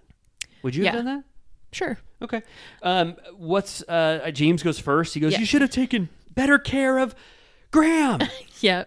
Schwartz says, I don't want to be single in 40. Kind of a sad one. yeah, and Lala says, "I'm gonna cry." uh, Scheana goes, motherfucking restraining order. And then uh, this is a this is a true embodiment of Tom Sandoval's uh, state of mind and why it's off base and not getting anyone back on his side. What he decides to do with his break shit moment is say all the things that his castmates said about him during Scandival. Yeah. Scumbags and cheaters. I forget who called him that. Yeah. Ariana, Uh, worm with a mustache. James, Uh, Charles Manson's son. Lala. then he just says, la la. He says James Kennedy. yeah. And then motherfucking Scandival. So, in a nutshell, if you just took that scene out of you know by itself and showed us in a in the Scandival mindset of what Tom Sandoval would be doing six months from now, Yeah. you'd be stunned that this is the direction he decided to take. They gave him the quiet edit where everyone, it was kind of crickets. It, it was it was a, a extra moment that landed like a thud, and he thought he would have the uproarious uh, laughter and cheering, but it was embarrassing. And Lala said, "Why?" Which she said it under her breath. I don't know why she didn't make more of a meal of this. She said, "What about hitting the wall for the things that you did?" yeah. It's like, I, I I think that well, when he said um uh which one made everyone laugh because there was one that James did a big reaction. I think was it when he just said la la. he said Lala. yeah, and everyone did laugh. I think it went a little better than they portrayed. Um, but then they gave it the cut where Lisa was like, "Time to go to dinner." Like Jesus And Christ. they, they have uh, Sandoval walk out in shame with crickets. What do you think uh, Sandoval would, if he was taking accountability and being responsible for his actions, what could he have said while he was screaming and throwing a hammer through the wall? uh, yeah, he's like emotional accountability. Yeah, what would he say? I was horrible. Um, I I betrayed someone that loved me more than anything. yeah, I ruined it all. What did you say first? Accountability. Yeah. yeah, I think that I mean, would have been no fun. I, well, but but he, I think if Tom Sandoval, he should have thought about it for a second and just said, "What can I say that like where I look bad for a second? Right. Yeah. He's really he. I say it every week. He he cannot accept that he is not the victim in a scenario, and he's Yeah. the perpetuator of misery. for sure. He can't. No. He's just he's never I don't I don't think in a very long time he has been the villain and he can't accept that he did anything that would warrant being considered a villain. Yeah, he definitely bought into, and we all kind of did, his like nice guy persona where he made everyone dumpling lattes. They showed him making James one in the montage. Uh, Yes. He like helped him plan his engagement. He brought the you know he always brings the wedding kit when he's a best man like he very much is like that's my thing and it's like now that everyone's like we don't give a shit about any of that because you know what you did was worse We're like- he's like no No, yeah, remember all those things I did? And we're like, you gave Scheana ten thousand dollars just so she'd forgive you every for everything you did. Yeah. Um, do you think? Do you believe with the psychological theory that there's no altruistic act and that it's only to make yourself feel better if you do something altruistic? Or do you believe in true, beautiful altruism and that maybe Tom Sandoval was altruistic at times? Um, yeah, I don't. Uh, I think you know a byproduct of like generosity is that you feel good, but I think it's a good quality to feel good by making others feel good. Yeah, like I was just thinking of myself. I was like, am I an evil person who only does generous acts to make myself feel better? But then I'm like, sometimes if I, you know, I if I see someone going through a hard time outside of like the post office, and if I had two dollars that were spare. I wouldn't give that to them just so that I feel better. Like there are no cameras on you. yeah, and I don't I don't even feel that good about myself after doing that. So there is some altruism. Yeah. Did we just think so. solve that psychological conundrum? Yeah, we're philosophers. That's amazing. No wonder people listen to Turtle Time and like it, right? obviously. Um, okay, then uh, they go to dinner, and uh, Schwartz and Nicolene order dirty martinis. Yeah, and Lisa goes, Dirty martinis? Who the hell are you two? And then she goes, Ally, what are you going to order? And Ally goes, Obviously, Vanderpump Rose. You She's saw that? like, I like that. Did you see that out though on the way f- out of uh, their restaurant, which is being built, that they already have the advertisement for Wolf by Vanderpump, and it says "Throw me to the wolves" on the wall. I love that. Yeah, so you go from Friday's dinner or whatever the hell that restaurant, Friday's station, and then you walk across. When we go to Harrah's, you're going to see this. It says "Throw me to the wolves." Dot dot dot, and it says "Wolf by Vanderpump," and then that's what's going to greet I you you go. that. Isn't that Um, wild? yeah. Did you also notice that back at the something about her conversation, Ariana says like, um, you know, they've been having problems, and she's like, I want to say like, who do I need to blow at City Hall? Um, but they're all gay, and I was like, I feel like Lisa already said that like years ago or something. Yeah. Yes. Yeah. I didn't really respond to that. Um. Uh. It felt a little Commentary. disingenuous. I just didn't. li- I don't like the idea of Ariana saying that she would like blow someone to get through the red tape at like City Hall or whatever. I just don't like that. That imagery. Yeah, imagery, or or that she had to think about that for even a second. Um, okay, then at dinner they're talking about uh, someone mentions how um, Graham seems like a different dog, and Lisa says James seems like a different dog as well, doesn't he? Yeah, it's so sweet. And then Lisa is um I'll I have to say a little bit off her game at this table uh, because she's going. I thought it was inter-. She goes. She's like trying her hand at what they're going to talk about at dinner, and she goes. I thought it was interesting that Schwartz said that he was sad and single, and Yeah. everybody goes, Yeah, okay. I, like it, it wasn't that big of a deal in Yeah. my mind. I think Schwartz was just demonstrating his characteristic self-effacement and just having a little bit of a pity party moment. Right. He didn't Yeah. mean that like deeply and truly. I don't think. Yeah, but then they bring it up in the after show, and he says that he is bummed out by his living situation. He hates his apartment; it costs as much as his mortgage Yeah. did, except he's not building any equity. Um, he said that he could make it look better. He has friends who are interior decorators. He's like, I could make it way nicer, but I don't want to get cozy there because I don't want to live there anymore. You're right. That added more context to it. So maybe he legitimately was very upset. At first, I did think it was just characteristic Schwartz. Uh, Yeah. uh, what's that called? The opposite of hubris. Like, um, aw shucks. Yeah. aw, shucks behavior. Um, and then Sandoval kind of doubles down. He's like, "Your apartment kind of reminds me of like your f- like someone's first apartment after they leave the dorm." I was like, "Rude." Yeah, I'm like, was- "What would Sandoval's apartment look like if he had to move when he will have to move?" Yeah, Like, that was rude. And then they talk about Jo uh, again, and um, Schwartz reiterates that she doesn't live with him and he doesn't love her. he Or- said that she's a landlord. He did win in that. He said, uh, "They're like, uh, she, uh, he's like, she doesn't live with me. She um owns a house. She has a rental property." "Whoa, And I was like, "So does she live there?" right." Like, why did you say it like that? He, yeah, he just needs to be fully honest about what the hell is going on with Jo. And then I thought that one of my favorite moments of this episode, in terms of what it meant and how it made me feel, was when Sandoval, uh, for a second in the glowing sun, says, "Brock, look over here for a second. and he takes a full blown selfie with Brock. He was He it, goes- it was entrapment. he goes, "Thanks, dude." And then you watch Brock. You watch Brock question why the hell that just happened. Yeah. And Sandoval goes, um, "Yeah, I just I I never take selfies for myself." And Brock has a bit of confusion where he Yeah. says, "Why did?" I Sandoval was just waiting take for him to selfie?" be like, "Don't you dare post that." For sure. And that's that's exactly what Brock was thinking. Sandoval took that selfie. There's no other way to read it. He took that selfie as a Brock sign of endorsement. and Brock's confusion after is that he's thinking, what the hell is Sandoval going to do with this selfie? Is he going to indict me and say, having a great dinner with my friend Brock in Lake Yeah. Tahoe? That's like what that photo was for. Yeah.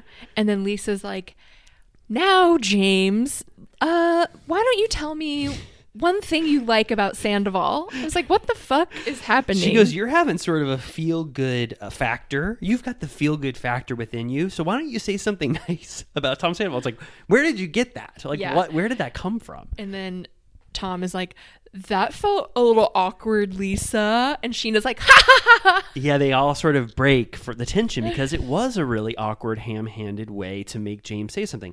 And James takes it in stride. He goes, "Just the fact that we're all sitting at the table, I think, is a huge step." Yeah. And Schwartz goes, "Yes, this is huge. Yes. Definitely, this is huge." So that's all James gets to get out of it. He doesn't have to say something flattering about Sandoval. Yeah. And uh, yeah, they bring up um, Tom says that he made an offer to Ariana to buy her out. He hasn't spoken to her since the reunion. Um, and then, yeah. I, well, I want to say something about the feel good factor for James. Do you think that was um sort of a quid pro quo of Lisa to say, "You've got such a good, beautiful thing that I brought back into your life. Why don't you say something big, bold, and Yeah. beautiful about this person that She's I'm like, "You advocating owe me for?" now. I mean. How I, there's other ways to read it, but it was such a bad segue Yeah. that to, the fact she says, James, you're feeling your oats and having the time of your life because of something I did for you. Now, why don't you give some of that beautiful, fun spirit or Yeah. feel good spirit to Sandoval, who I want to be good with you all now? Yeah, I do feel a little bit. I know I defended Lisa to the high heavens um, during the reunion when everyone started turning on her and, um, you know, questioning her place on the show and Yeah. if they needed to give reverence to her any longer. Because I was like, you kiss the ring forever. Like, it's Vanderpump rules. Um, but on this episode, I was kind of like, what are we all doing here? Like, these kids, in quotes, kids, mm-hmm. are old as fuck. Right. Why are they still like on like mommy's dime or like, you know, it just feels weird at this point. Yeah, I think I also defend Lisa to the high heavens, and I consider her to be responsible solely for the power of Vanderpump Rules and Beverly Hills for a really long time, and I love her forever. I think that what is irking me about Lisa is her trying to still generate storylines within this universe that are not natural in any way. I would I don't mind them going to Lisa like the Godfather and asking for favors Yeah. once a season or twice a season or going to the restaurants a couple times. Yeah. But she I feel Lisa's need to actively participate in what is going on and it's not justifiable anymore because there's no excuse for why Lisa is so embedded in the lives of people that no longer have anything to do with her for the most part. Yeah. So I wish I wish that they could figure out a new and Lisa knew enough to be like withdraw a little bit. This Yeah. show is not going to last forever. You're not going to be out of the loop for much longer. Also, if Lisa wanted to, she could snap her fingers and be back on Beverly Hills. Mm-hmm. I think she just needs to find a new avenue of what she does on Vanderpump Rules so it doesn't come off like this where she's trying to just make fodder for the table by making James compliment Sandoval for no reason and creating a awkward moment. Right. Um okay, so then they go out after to a bar.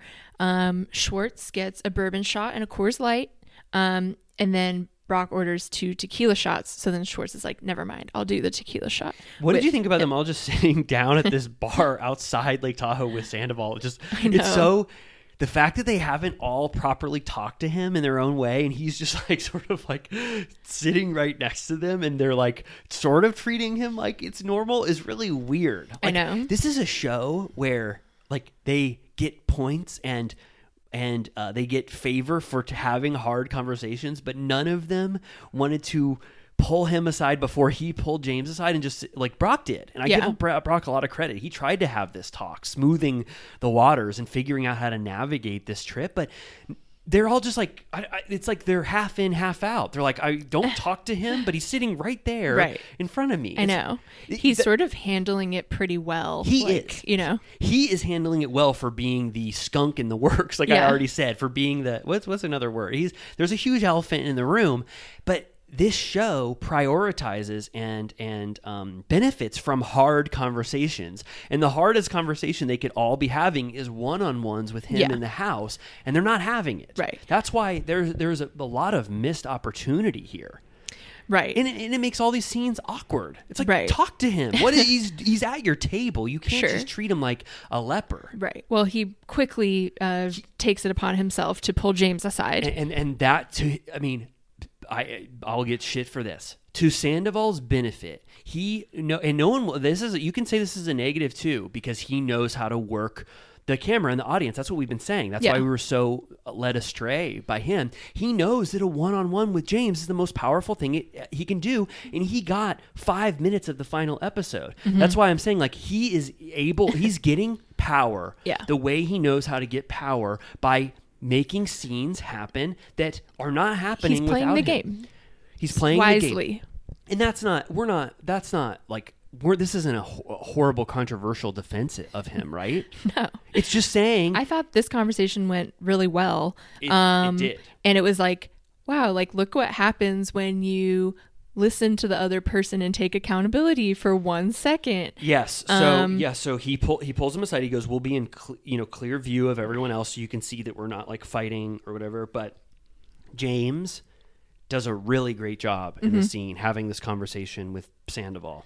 Yeah, I liked. Um, so yeah, uh, Tom is like, you know, I just want to coexist. Honestly, I was scared to talk to you before. It was like all very overwhelming. Um, and he goes, he starts by saying, "We never meant to hurt anyone." And I liked James said, "No one ever like means to hurt anyone, but you knew that it would." Right. So like. yeah, obviously, everyone always wishes that what they did didn't hurt someone. Like that's right. like not totally. And, and these are the four pillars of like Tom's defense that we've heard.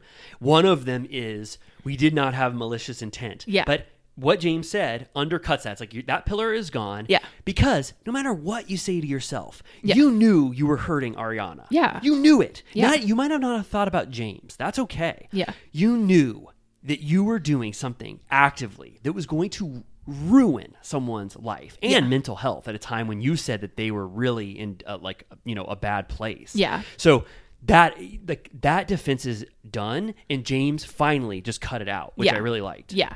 Um, and he's like, Do you think, you know, there was a version where you could have broken up with Ariana and just made it work with Rachel and like avoided all of this? Yeah, you know? he goes, he goes, no. He goes, oh no, you have no idea.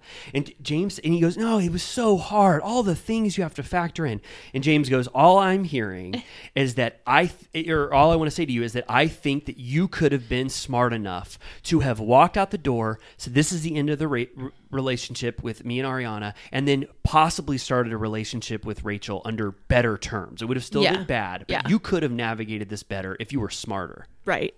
Um, James like gets very worked up. Uh, Yeah. At one point, he stands up and sits down, like he's like jumping out almost of his he almost skin. had a walkout, but then I think he had more to say. And then he's like, Do you think you're going to be with her now? And Sandoval's like, I don't know. He said he's torn between resentment and love. You, I hate when I'm torn between resentment and love. I know. I want to just be. I just want to be on the love side, but when you get that resentment in there, and then James says provocative, um, sort of thought provoking question. He says, "Was it all worth it?" And Tom says, "I don't know." And Yeah. James goes, "Well, I'm sorry for you, bro. like that, all of that shit and everything you're dealing with now might not have been worth it." Right. And then Tom, uh, in his confessional, adds more, uh, where he says maybe it was worth it because he says, for me, the path that I was on, no matter what happened, would have been a horrible path. And I, no matter what is happening to me now, it might be better that I'm on this new path. Sort of ambiguous language to say that, like, no matter what, he ultimately feels better about where his life is leading to now than Right. it was with Ariana. Yeah, and uh, yeah, James reiterates he's like, we've been a, through a lot together. We were bros. Yeah. Uh, and Sandoval does say, I'm sorry that I discounted that. I agree. I love when he does that. He did it with Scheana too. He says, "I'm sorry, I you know I threw you by the wayside when I didn't care about getting you back on my side, or when I wanted to discount our relationship in terms of how you were affected by this." But now he's really acknowledging that him and James had a rapport and a relationship, no Yeah. matter what. And yeah. Oh, James is like, You were the guy. He said that he was the last person in Hollywood that was ever going to fuck him over. And he couldn't believe that he was the one to stab him in the back. And I, I believe that. I believe more of the the big brother, the James feeling like Tom Sandoval was his big brother. I mean, I, mm-hmm. I, I do think that is genuine. and Yeah. he thought that just like us before, we thought Tom Sandoval was a trustworthy person. Yeah. Um yeah, and so, you know, it ends pretty well. They show a montage of their moments. Yeah. Um they do a less uh cruel uh take on the uh, uh trumpet. Uh they, They show James after he does his trumpet. James goes, "Dude, this is iconic," or something. He's like, "I love what we just the magic we worked up in here." Yeah, and then and Tom, you know, ends the conversation with saying, "At your ease, we'll work through this, and I promise to listen better," which is the final sentiment that everyone has said he should have Yeah. when he's arguing with someone. So Tom took some notes and took the I'm the victim mentality out of this entire conversation and just went with the I'm sorry, no but, and whatever you want to do with me, I'm here. You can take it at your leisure, but I'm going to work on getting back in your good graces and being a better friend, Yeah. which is the advice that every single person has told him. And this is, I think, the first conversation where he really learned it. yeah, and it ends with a hug. It ends with a hug, and then I was kind of shocked to see that James on the after show undercut this moment. He says that a lot of Tom, what Tom was saying, didn't make sense to him, even though in the moment it seemed like James understood everything. Yeah.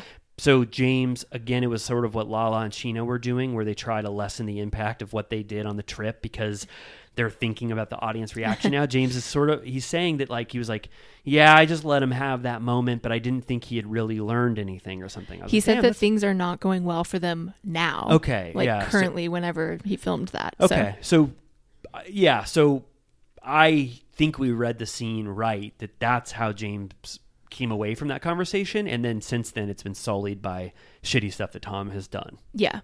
Um but yeah, I will say just overall I am intrigued by this era of everyone being forced to I don't know, become some level of comfortable Right. being around him because Right. it's It oh my god, it's like a year March 1st is like March. March first is yeah, fifteen days before the Ides of March. That is when the phone fell out. Yeah. At Tom Tom when we were there. I mean, obviously we're we have to, you know, I don't know what you're doing March first, but I think we have to go back to Tom Tom, do a one year retrospective, and then third is when the world knew, when Scandival opened the universe open, and we're now living in a post Scandival universe. Yeah. I think, yeah, I guess um, just to go back to what I was saying about would anyone forgive Sandoval or ever have them in his life had this, if this was not a show? I still don't know where I'm landing there. Yeah. I know, because it's like on one hand, it's like they would never have to see him again because they wouldn't be forced to be together. On the other hand, they wouldn't be judged for seeing him again. Right. Right. Yeah, it's interesting. So I don't know, but this I I like talking about this episode. There's a lot of shit. We've never seen the cast have to deal with a situation like thi- this.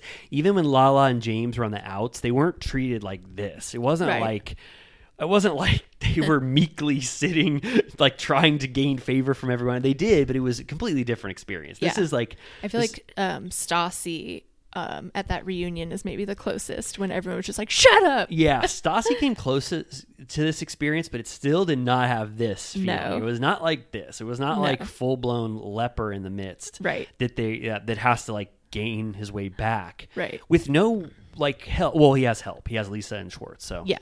Um. Yeah. Okay. All right. Well. Yeah. So I. I mean, I did like talking about this episode. Yeah. There's a lot to think about. A lot. I don't know. We'll see what happens. But you know um, what the opposite? You know how that was sort of hard to talk about. You know what's the opposite of hard to talk about? Summer House? yeah, yeah. it's like a beautiful ray of sunshine. Yeah. Summer. We're going from the winter of Lake Tahoe, even though it's the summer technically, to a beautiful summer, fun in the sun. Fourth of party- July. Fourth of July. Yeah. Party, party vibes. I forgot that's always where it starts. I forgot too. Yeah. Um, no, I thought we already talked about it a little bit on Patreon, but um, great first episode. Oh, this thing was rocking and rolling. And I want to acknowledge the new news that you told me that you sort of you like had a newspaper. You had um where did they used to show ratings on? What was the Hollywood Reporter? Uh, Yeah, or Variety. You had yeah, you had the first front page of Variety and it said Summer House um Slump. the Summer House slump.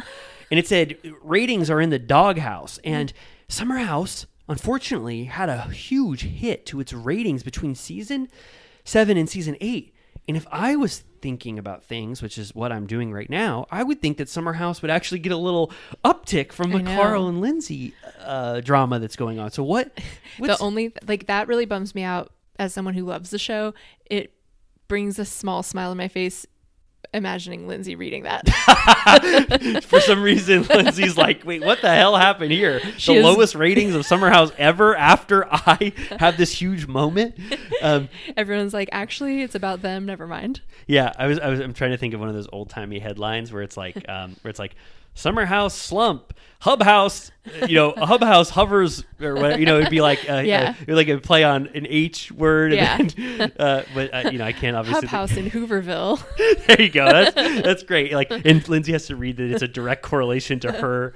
What? So I will say, okay, this is an amazing episode. Uh, If you're not watching Summer House, what the hell are you doing? It is a carefree, joyous experience. If you think seasons one and two are a Summer House slog, season three is so beautiful. It's when Hannah and Paige get in the mix. It feels like modern Summer House, and there's so much fun shit that has happened over the eight seasons on that show. That Yeah.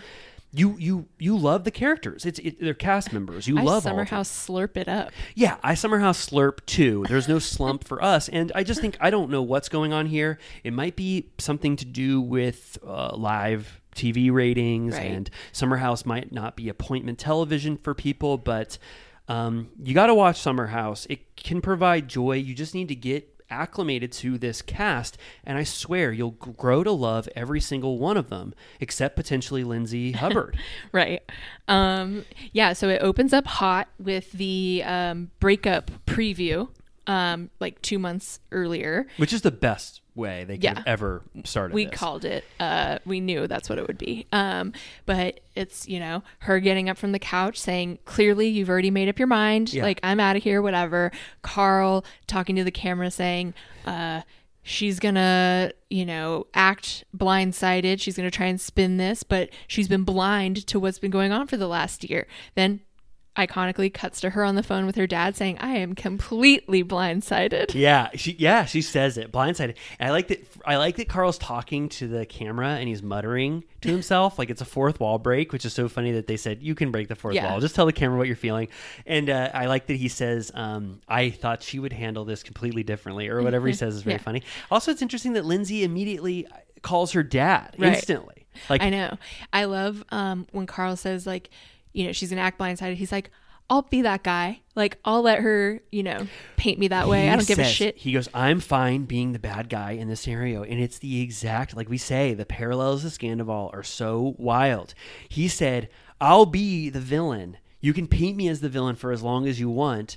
And Sandoval couldn't be painted the villain for one second. Yeah, I know. Um, yeah, so that eh, great way to start. Like, where the hell are the viewers for that? You get this peek into what we're going to see, and then they go back in time, like Yeah. you said. You predicted this. You said two months earlier, right? And we see a little glimpse. Everyone's like, beep beep. What's that? getting picked up. Oh, oh, right, oh, right. Okay, so it doesn't go into Carl and Lindsay's house just yet. Not it's yet. first. Okay, okay, yeah. They give us a little bit of fun of getting picked up in a huge like uh, Escalade by Yeah. Danielle. We're cooking with grease or Oh, whatever we're they cooking- said. Yeah, we're cooking with grease. Gabby gets picked up. Right, it's Mhm. Gabby, Paige, Ciara. Ciara. Yeah, Danielle's driving. Kyle and Amanda are picking up our new cast member West, which we will get into, but I love him. West is so great. We already said on the Patreon how much we love West. Um, he is a yeah. I mean, one of the best casting decisions that they've made in a really long time. I, Yeah. I'm. They've had. We talked about this. They've had a lot of flop uh, guys come on this show. Yeah. They've had great success in casting Ciara. I thought Mya was amazing. Mhm. Um, who who else is new? Like Um, Uh, I know a lot of people are saying bring back Andrea. Yeah, oh yeah, he's Andrea? great. Uh, Andrea, yeah. Um, Ciara, you know, is relatively new. I mean, she's like fifth season or whatever, but like, they've done a good job. But the guys just cannot hang in there. And West, Yeah. I feel like I have the most hope for him out of anyone I've seen in a really long time. I know. I felt that way. And then I rewatched the episode with Jimmy, and almost immediately he was like, yeah, he's cool. Like he was like immediately down. I was like, okay. Jim- I'm like, if he likes him, that says a lot because he usually is like anti everyone. I know I am too. I have a high bar for meeting new people, and West passed the test. He he has a legitimately good sense of humor. Yeah. I thought like actually funny stuff, but understated, Yeah. dry humor. He has a good, you, you know, at least viewing from the first episode, he seems good-hearted. Yep. Um, not evil. His story was um, good. Like I liked that his family seems sweet. His dad is a cattle rancher, and then his mom is a librarian slash OBGYN. It was like the perfect story. Oh, right. Maybe it was just OBGYN. Yeah. I don't know where I put the library. One of our turtle cuties. Did you see that comment? Yeah. They said that they know his family and that they rule. Yeah, and they and, and they were so glad that we loved West because they know him to be a great person. So he even has people in the real universe vouching for him. Yeah. Um, and then we get to see they show the Rad House neon sign, and I was like, oh God. Um, and they are not going to be on this first episode because they are going to the White House for Fourth of July. Can I be a little bit of a stinker about uh, uh, Lindsay? yeah. Even if you're going to the White House, which I love the White House, I love running up there. Obviously, you and I were there on January 6th. I love it. But why? Why would you go there on the first weekend when you're filming your show? Like, uh, you already had a horrible season seven where you guys uh, created such a uh, fun suck when you got there and the house was like horrible. Yeah. Why would you seed again, seeding the the storyline and seeding the power to all the fun-loving people in the house so that they have an amazing, fulfilling weekend with each other where they create these dynamics, they meet the new cast members, and then you come in like a bunch of wet blankets wearing American flag tees, and all you got from it was that you got to go to the Fourth of July Abraham Lincoln Monument and wear- You know what I'm talking about? Like, I love the White House. Like that's amazing that they went there. Lindsay's wearing like the like stilt leg Uncle Sam costume. right but, but they eh, their footage like they didn't even get all they had was their iphone footage. Like hey babe look where we are. Abraham lincoln's behind me. Can you believe it? But it's like it's the first weekend of your show. This is your show. You Yeah. guys are the main cast members. Why would you go on a trip on the first weekend you're filming? I just i could never do that. I could never if i if you and i were on a Priorities are bad. If you and I were on a reality show, would we ever let the other cast like it's like this is where your fame came from. Like Yeah. this is where you're gonna have a make or break experience. I just can't believe that they left the first weekend so that they could all create these like dynamic fun bonds that are gonna last for the rest of summer. It's true. It also just flashed to mind. I don't know if you know this, but um, you know our friend Trevor. Of course I know. Trevor. Uh, his parents got married in I think it was 1976. I think Oh, the um oh the, bicent- centennial Yes. or whatever. Yeah. I think that's when it was. Yeah, yeah. Of Um, course. Okay. I think they got married on 4th of July. Um, and he, his dad was dressed as Uncle Sam and his mom was dressed as Lady Liberty. No way. Send me the photo now. I think they it's got like- married July 4th, 1976. I think so. So that's okay. So if you're going, that's 200 years. That's our bicentennial, right? Because bi-weekly means two times in a month. Yeah. Yeah. Okay. Yeah. That's awesome. I, I think it was on the news. that they were dressed as Uncle Sam, and I mean, say what you will about Uncle Sam, but honest on July Full 4th, circle. say what you will about him. Obviously, he loves our taxes, and I don't know what the hell he's doing with them. Like, uh, Yeah. but you have to honor Uncle Sam on July Fourth. That's the one time you can dress up like Uncle Sam. Yeah, and Lady like, Liberty. Yeah. I think Carl and Lindsay, they should have just gotten married on the spot right where there. Did the end? Uh, Carl, no offense, this isn't offensive. He looks kind of like Abraham Lincoln. Yeah. I mean, uh, is that bad? No, he's tall. Yeah, in Abraham Lincoln. Yeah. Okay. Anyway, um, did they get married at the White House? I think it was somewhere in LA. Do you get a little sad that you and I might not make it to 2076? Uh huh. When are we going to die? We already talked about this before. 90 I was saying 97 if we keep doing good things and deeds, but if So if I make it 100 years, I'll go to 2088.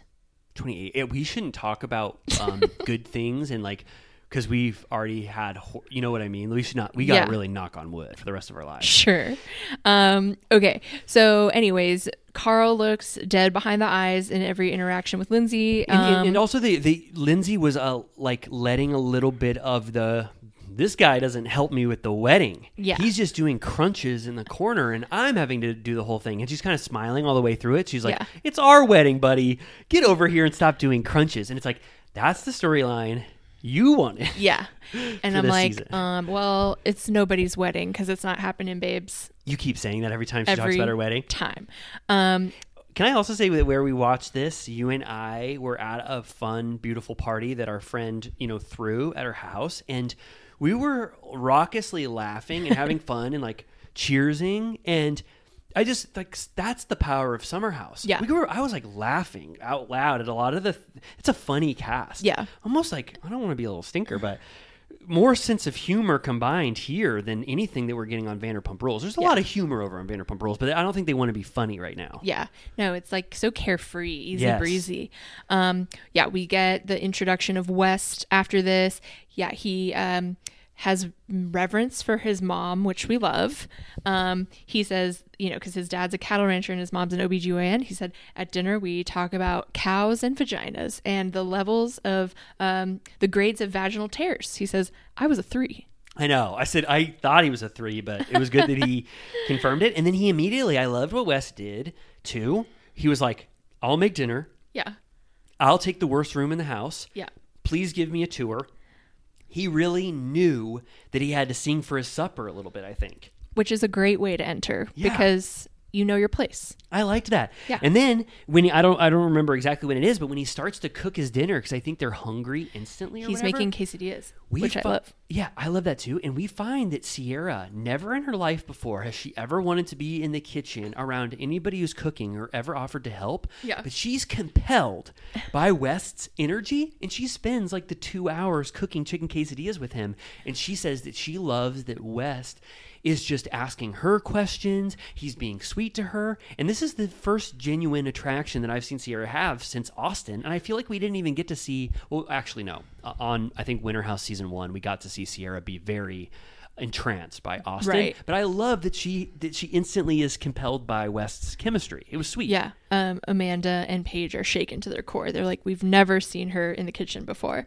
Um, and then, you know, it's a through line to this episode and probably the whole season, but Amanda's annoyed with Kyle. Their relationship Yeah. does not seem to be going well. No, they're talking about their eras. Danielle's like, I'm in my freedom era. Uh, they want Ciara to be in her hoe era. I forget what other eras.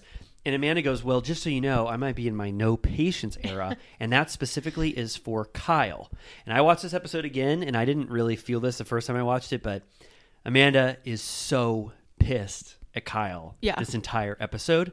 Doesn't really give him anything. Yeah. Like there is so many small moments I saw where she's like, I don't want your clothes to touch mine. Yeah. And they're in the closet. When she wakes up with him, uh, she's like, Why the hell are you acting like we've been in this room before when we haven't or whatever? And he's like, Whoa, this energy is not yeah. good. She wants him dead. Yeah. Um, they go to a carnival, which I don't think they've ever done on the show before. this was f- uh, this was fun. Yeah. a carnival vibe. I don't think we've seen this in the Bravo universe a lot. Yeah. and it really, it was uh, summer house energy and carnival energy were really intertwined. I was like, it was they giving have, summer fun. Yeah, they ha- yeah it was. they have carnival energy. I loved. Um, yeah, I mean, if we're talking about it, like they're fun at the carnival. Like I like that. Um, I I watched how Kyle got Mon the banana. You know, Yeah. the secret star of this episode. All he had to do was do an underhanded throw of a yellow ball into a bucket, and the guy instantly was like, "Here's Mon." And I, I was That like, was a major prize. that was a major prize. Normally, they don't give you those prizes unless you like pay a hundred dollars. Yeah. No, So it was definitely sweet. Tilted in their favor. Yep. Um, but yeah, Kyle and Amanda have a conversation at the carnival where he's clearly drunk and being sweet, I think. Um, and he's like, I feel like we're off track. I feel like whenever I travel and I come back, you're not happy to see me. Like we're not on the same page. Um, and she sort of like makes fun of him. Um, She goes, honey, or whatever. She says, just so you know, I'm living my life, taking care of the dogs and watching TV shows. So, like, I'm not en- that enthused when you get home. and that makes him sad. And he says, You and I are such a not attached at the hip couple that I would like to spend this summer, like, being closer to each other. But then what we learn later is that immediately Amanda says something like, Well, then why don't we go on this carnival ride together? And Kyle says, No, I'm taking Mon instead. And he wants to ride the carnival with Mon as his uh, seat partner on the on the Ferris wheel. She's like, he's full of shit. He spent the entire carnival with Mon. And then they show footage, and like uh, Carl's got Mon riding on his shoulders. He's Uh-huh. pointing out things to Mon, like they're at doing all the different activities together. It was a great cut. I think at that point, Jimmy was like, uh, he, he was like, this is the best show on Bravo. Yes, um, yeah. I mean, yeah, it, it's it's great. I mean, we laughed. Whoa, we've got a little bit of uh, I think something. that's Biden. Is he in town? He was last week. Also, yeah, when Amanda is criticizing Kyle for being full of shit and saying he spent time with me, uh, it, it- or sorry, he didn't spend time with me when he could have. He spent time with Ma, and they show Kyle's Instagram story, which is so funny. He goes, "Look who I'm spending time with. Ma and I are on a ride together," and then he pans over to Mon. This, you know, Yeah. and it's very funny. Like you have to give Kyle just the benefit of the doubt there. It's great. And then West and Ciara go on the Ferris wheel, and that's cute. Yeah. Um, and then when they get home, they all have stuffed animals. Everybody won something. Do you think? I mean, you assume that every carnival barker was just saying, "You're on camera. we want this to look like the best carnival experience." Yeah, of all it was time. We'll definitely juiced. Yeah. Um, and then they almost everyone joins Paige in bed.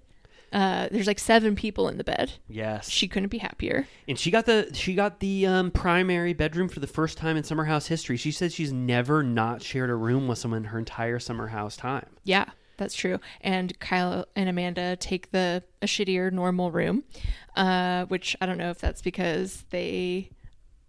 I mean, maybe they're just being nice, but maybe they're like, we don't need the primary suite because we don't like each other. Yeah, I, I thought I thought it was more like I thought it was more we're finally ready to not have the primary to ourselves because they've probably had almost every summer, you know, ha- spent Yeah. every summer having that. Yeah. Um, this was one of my favorite parts. Gabby calls Lindsay and Carl, FaceTimes them, and for some reason, she can't help but tell them how well things have been going so far and that the house feels complete. The vibes couldn't be better. Um, She says she says um, we're all just like looking around going who's missing, and Lindsay goes well us. she's basically like, it feels like no one's missing. No one else needs to be here. It's like the, the vi- vibes have never been better. Um, it's almost like other people in the past that were here that aren't here right now have ruined the vibe. Um, like she basically was saying that. yeah, it's you saying like she goes I don't know how to say this. She, they're being completely silent, like not loving what she's saying. She goes it's a completely different house. It's like I don't know what Gabby was trying to convey there. Because then when she's like, "Yeah, we're not there," she's like, "Well, obviously." Like it was like she didn't even realize that Yeah. what she was saying. But also, I like, okay, so speaking of Gabby, she didn't have a lot of moments besides this very unintentionally fun, funny call that she has. But like, she is, I guess, clearly on Carl and Lindsay's side, and they kind of just treat Gabby like she's a peripheral figure at the right? house. Do you think that's like the main reason for her return is for her to be an ally? Yeah, because bridge. otherwise it's like yeah. I mean, I definitely thought Mya was a much more engaging cast member than Gabby, and I wasn't Because yeah, I think it's Gabby, Sam, Gabby and Sam were the only real allies to um, yeah, Lindsay, and they nixed Sam. yeah, And no- Corey. and does Corey? Did Corey also get the boot? I guess I mean, Winter House is now, I guess, considered a full blown flop. canceled or on pause. On pause. I mean, Yeah. until there's some, I guess, reason for it to ever come back. But yeah, I thought that was a very funny phone call. And it's like we just see Carl and Lindsay dressed in their, you know, American flag t shirts, just kind of just so bummed out. And that's that's what I was saying. Like they they lost out on a formative time Yeah. at the start of the summer. which I love actually. Um, yeah, I mean, it, it's, yeah, I mean, it sucks for them, but And then they reveal that there's another man who is coming, Jesse Solomon, who is tall. And we talked about this last week, but um, it's almost like there's Bizarro Carl and Bizarro Kyle. Yes. With Jesse and West. Yeah, they are alternate versions. It's like when they were casting, they were like, who the hell can we get to stay on this show and be pivotal friends in this group? Well, what if we got an approximation of Kyle and approximation of Carl? Yeah, it's it kind of perfect. It seems to be working for the most part right now. Yeah, West, I'm like, I didn't think you could find an approximation of Kyle because he's one in a million, in my opinion. But they found a very good, like, you know. Yes. So far, I'll say West has had no red flags to me as a viewer who is very skeptical of new cast members. He's not shown even one second of weirdness, No. and that's hard. If you're if you're keeping a little secret stinker in you, it's really hard not to let little moments of that Yeah. shine through. So I think we're almost in the clear with West. I know.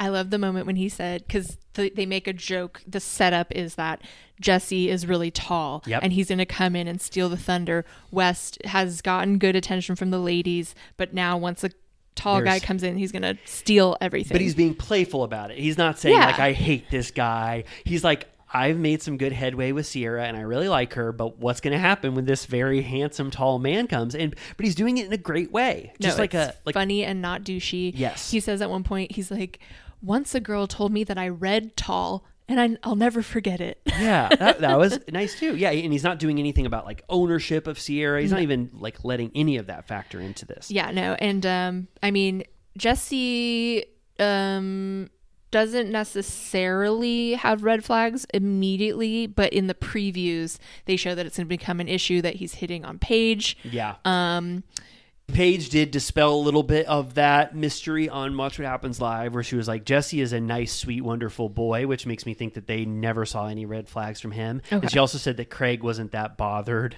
that Jesse was hitting on her, so I don't know if that amounts to a lot. Right. Based off her response. Right.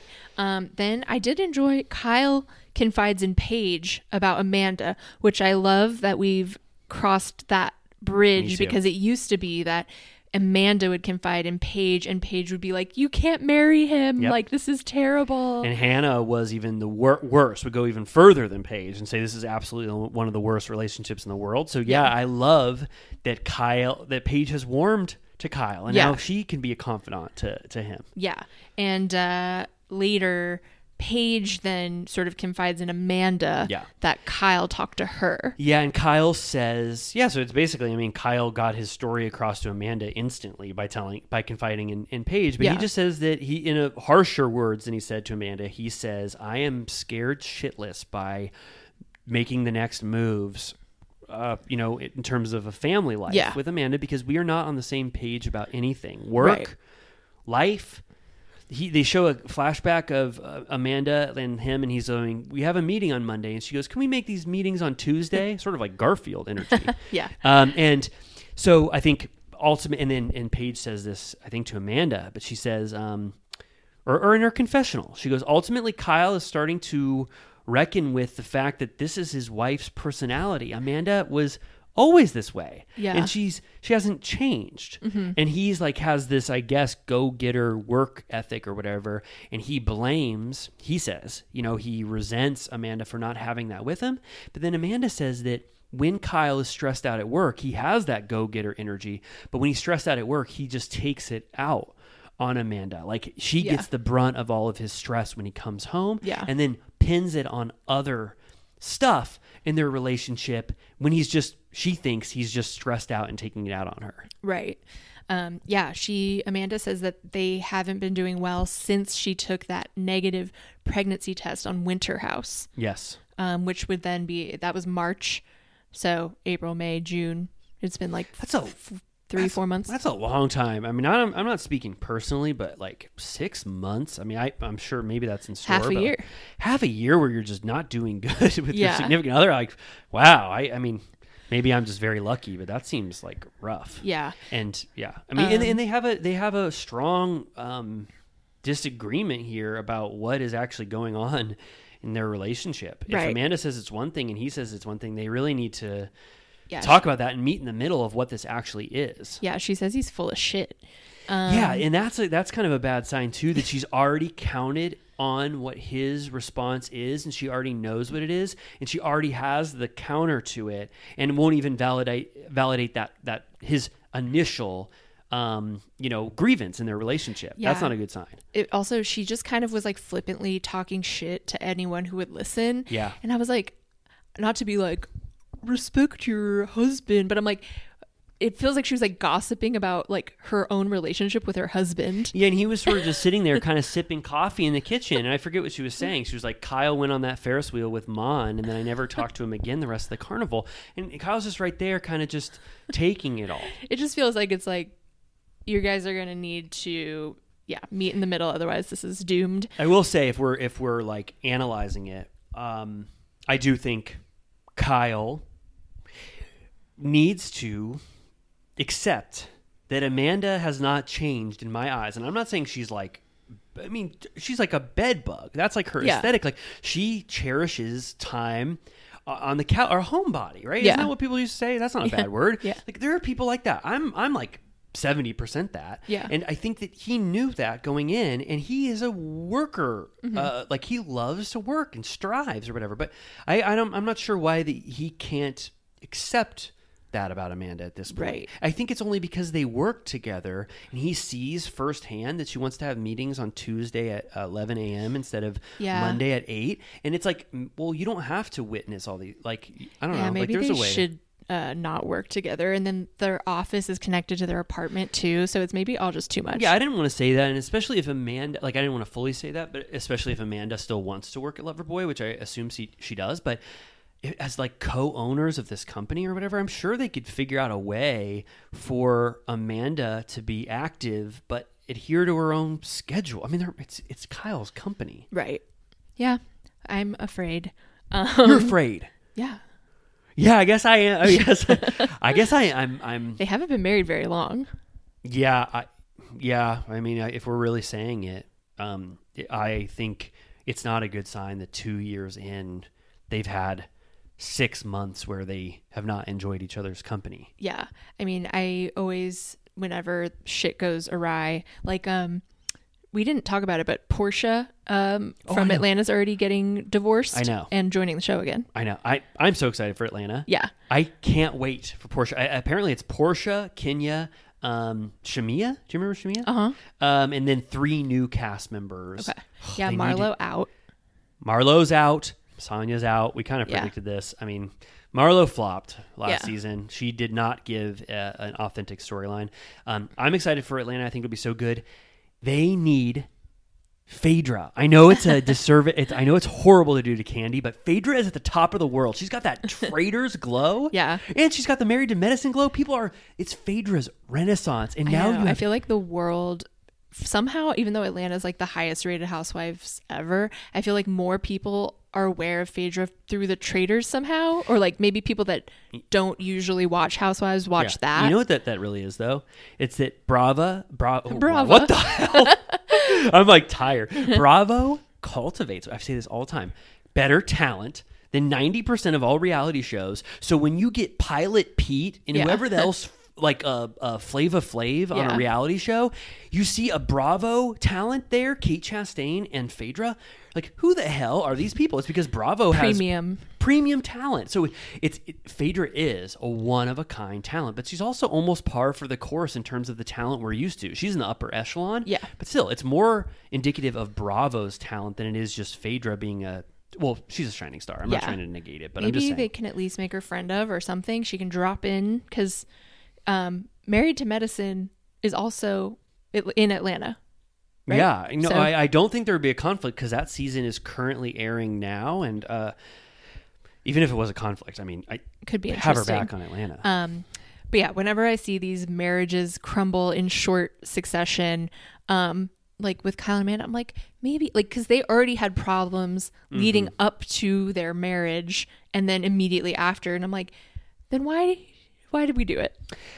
Yeah, I, I agree, and I'm sh- I like I'm trying to think about you know them really, and like if they did decide to divorce, like I love their marriage and I love their love, and we've seen it. Well, it's been a beautiful love story to the point where it's like one of the best engagements I've ever seen, and and one of the most I cried. yeah, one of the most powerful love stories in Bravo. People don't like, you know, to say that because Kyle cheated, but I Yeah. still think they overcame a lot to get to where they're at.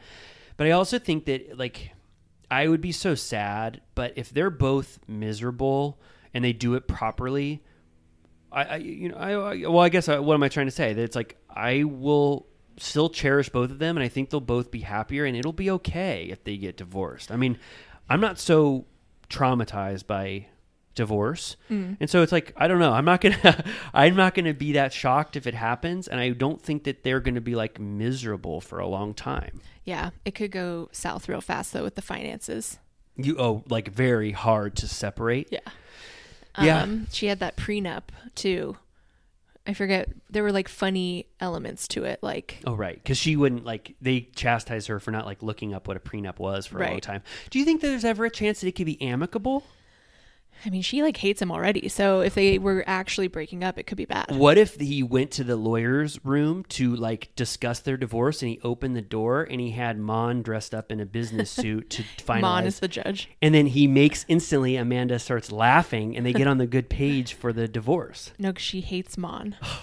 She'd be like, "This is a conflict of interest." You're right. So that would actually not be good, right? Right. Okay. Um, so wait, do you, well- I, I feel like I just said the divorce minute or whatever, but like if we'd be sad that they parted ways, I you know there's still I don't why I I'm trying to justify why why we get so sad about divorce if two people are unhappy and they want to be sure. separate. I mean, it's like it's just we didn't get to. Uh, you know, maybe they'll come through and this will just be a rough patch or whatever. But like, Yeah. On the other token, so like, I don't know if we're going to talk maybe a little bit about Beverly Hills after this, but We should. Um, Speaking they- of divorce. exactly. Right. Um, they show montages of Kyle Mauricio, and there's no way to say it except that like, even if they do get divorced, which they will, yes. Um, they w- they will. they had a very successful marriage. I know. Like you watch it and you're like, they liked each other and loved each other for so long. I've actually never seen a better marriage in my life, Yes, even if it ends. I think Erika says that to Yeah. Kyle at some point. There's a clip of it. She says, "What are you?" I think I think it's Erika. Yeah. She says, "Your marriage is a uh, success. Thirty years Yeah. of marriage is a full success story. The Yeah. fact that you've like were able to handle that and endure that, and you've raised your your children, and they love you for life. It's like that is a full success. And people think it only a successful marriage is you're dead after each other, like No. six months after holding hands, or you die in the same bed, like The Notebook. It's Yeah. like that's not at all. Like she needs to consider this a success. You're so Yeah, right. because they show the white parties year after year after year, and they were like horny for each other. Yes. they were like having fun together, partying, um, like you know, ride or die, like for each other. You know, there's a reason why everyone was obsessed with them, and even if they break up, which they are, and it sucks, I'm like. Having like 25 good years is so much better than having 50 like mid years. Yeah, you're right. It's 25, not 30. I fully agree, and I think that's the sentiment I'm bringing into this divorce talk. Yeah. where I'm just like, yeah, I feel the same way about Kyle and Mauricio. I'm like, I think you both will be happier yeah. post. And they're still young enough that they could have an entirely new third phase of life or whatever. Like Yeah, well, do you want to? But I mean, we're we we that was pretty much it for we- Summer House. I yeah, we talked about Summer House. That was Yeah. good, and it was it's great. And the fact that I'll just say to end this, the fact that Carl and Lindsay were not even present except at the White House in little small snippets, and then the fact that their energy is going to come into the house on an already dynamic group that we already had fun watching, that's going to put it to the next level. Like, Yeah. there is so much good shit that is going to happen this season of Summer House. So Can't wait. it was it was the best case scenario for the first episode. It was really good, despite the ratings. Despite whatever, like yeah, that is bad. Everybody don't has know. To, people have to watch somewhere else. Okay, so now let's yeah, let's talk about Beverly Hills. I mean, really, the separation is like the biggest thing to say besides Yeah. the wonderful white party. Right. Uh, with uh, you know, uh, planned by Kevin, Beverly Hills She She She. Kevin Lee is back. I think he got sort of uncanceled in the Bravo universe. I'll just say it, right? Yeah. And uh, Kyle normally has that one party planner that she uses all the time. Oh, I forget his name. Yeah. He had been the Was white it like Glenn? Glenn. It Why was do I know his name? That's so stupid. no, you saw Glenn for so many years. You saw Glenn for 13 years. It makes sense that you knew his name. I forgot his name, but yeah, she had Glenn, but she was like, Glenn, I'm sorry. I'm planning, um, you know, a huge party at SoFi The Stadium. SoFi is out of his scope. I gotta bring in Kevin Lee, who is the inspiration for Father of the Bride, Martin Right. Short. And then for some reason they put Kyle in big letters on the dance floor. Now, how could he have actually done that without Kyle's approval? Do you think that he just knew in his heart of hearts that Kyle secretly would not be too mad if her name was on it? Because that's a big deal. It's just Kyle, not Kyla Mauricio, and Erika's performing, and it says Kyle. It just says Kyle. Yeah, it's not her birthday. Yeah, I so so you think that Kevin Lee just took that It upon was himself? weird. I don't know why she would even want that. And she goes, "How easy would this be to mop it up or whatever, right? Like, Yeah. I, so for the white party, I did. I was starstruck by the by the cost of it and the glamour of it. Like Yeah. it did what it was intended to do. I mean, Mhm. you brought Kevin Lee. Did you did you think it was interesting how many digs at Lisa um, Kyle wanted to bring in know. for the final moment? I was surprised she like said her name and everything. Um, I did feel like the whole thing was a little over the top though, because the white party has such humble beginnings, Yeah. and that's when their family was good, and Right. now it's like you lost the plot. Yeah, it could be sort of a almost a I was going to say portrait of Dorian Gray, but I don't think that's accurate at all. Well, But we can work that in every week. it's like as the fame and clout and uh, success of Kyle's life blossoms or whatever, and that's the white party. Yeah. Their marriage degraded yeah, to the point where is going in opposite yeah, where. Mauricio didn't even know he thought this was going to be in the parking lot of SoFi Stadium or something. I love And that like playback of her telling him everything and then him like just not paying attention and not knowing what the fuck is going on. Yeah, so I, I, I, yeah, you're right. It was over the top. That was and- very uh, husband. I don't know if you get a lot of uh, relationship memes, but it'll be like me after telling uh, my husband our plans for the fifth time, and it's the Trump. You're just telling me this for the first time. Every time I get those, I laugh. It's like you said we were going to IKEA today uh, or whatever. Yeah, I You're totally like, absolutely not. Yeah. Um. But dude, so so yeah, it felt a little just kind of like I understand it's like the finale episode, so they went big or whatever, but. I love, I have reverence for the white party and their old house and how she'd be running around with like curlers in her hair and like lighting candles, and it was just like normal. And, Paul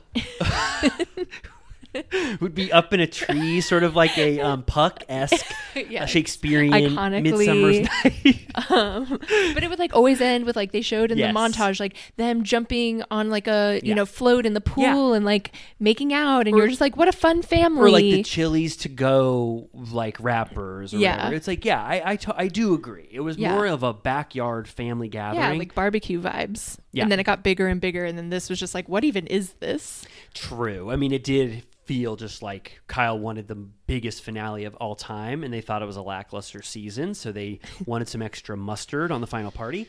I did like it for a little bit of Erika Jayne redemption. it, it felt like the um, final word on Kyle Jane or sorry, Erika Jayne hate a little bit. It was Yeah. like, look at me now, I'm performing my ass off. when off. she walked out walked up in the hood Yeah. the hooded robe. And like people would be you know praying for her downfall at that moment or hoping that she flops like whoever like sutton was probably like i hope she like trips up there. Denise.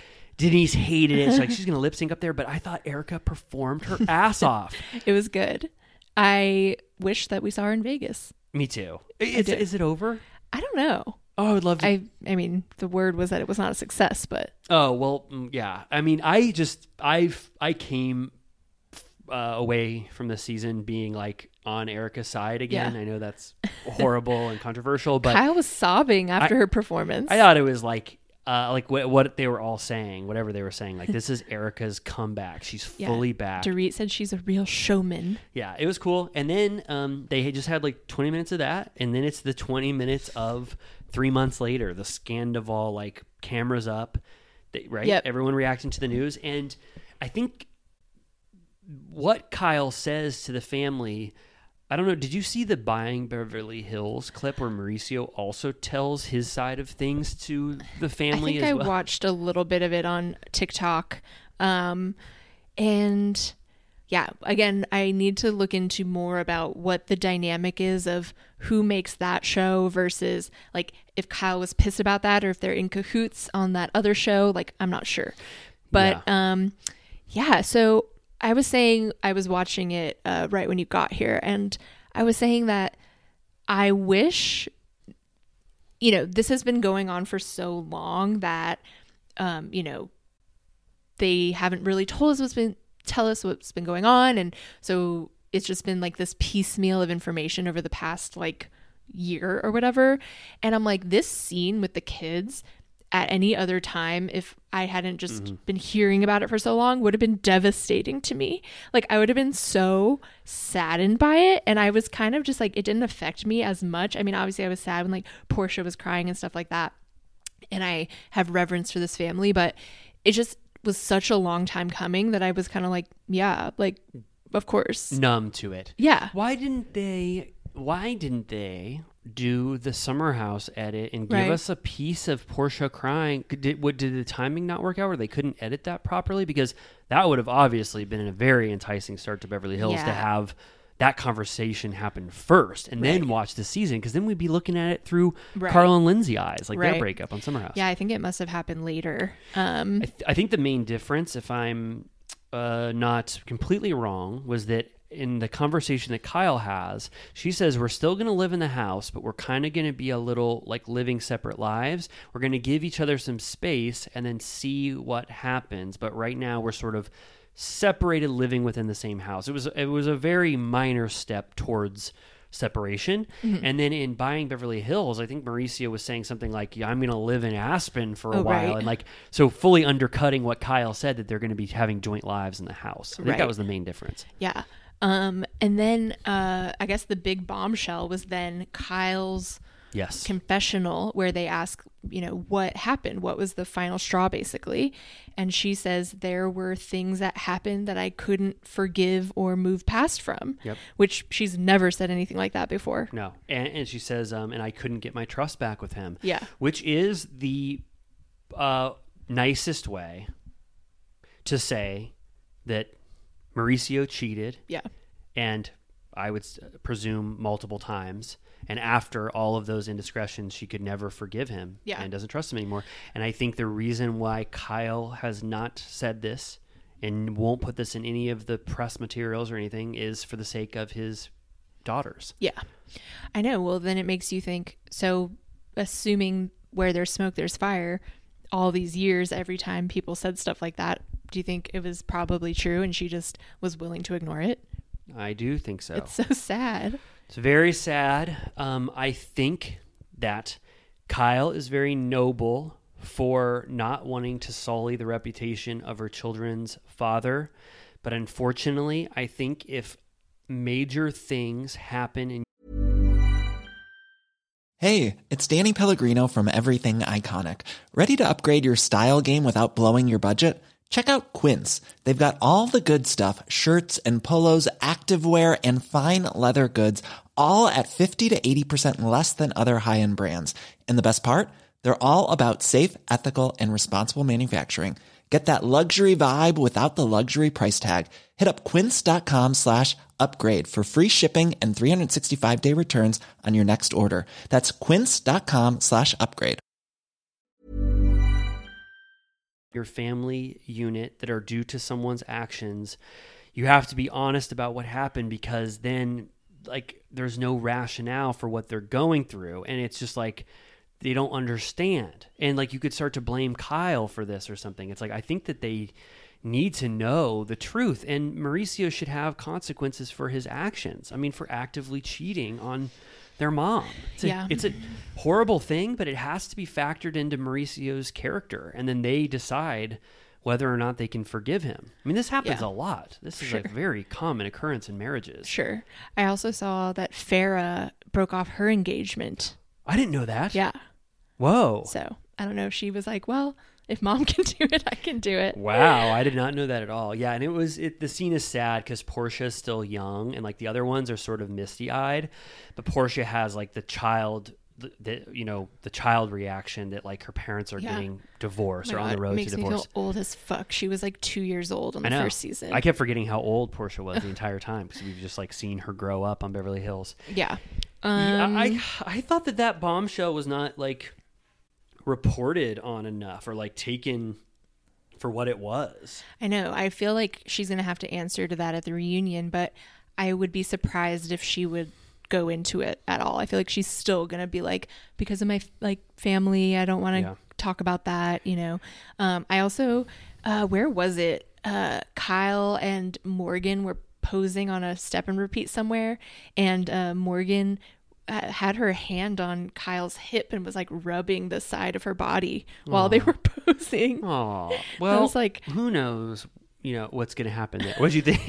well, I just I just sent it to multiple friends, and both I think your wife Megan and another one of our friends was like, "Imagine if we posed for a photo and I did that too. Like it's fucking weird." yeah, I don't know. I, I I, I guess until they clarify, I just like do not care. I think I do not put it past Morgan that she is purposefully creating provocative scenarios so to keep this Right. guessing game going. Sure. But I don't know why. If you're really going to do this, everyone would love it and we'd be so happy. Like, just say it. Right. Like, you're I out of a relationship.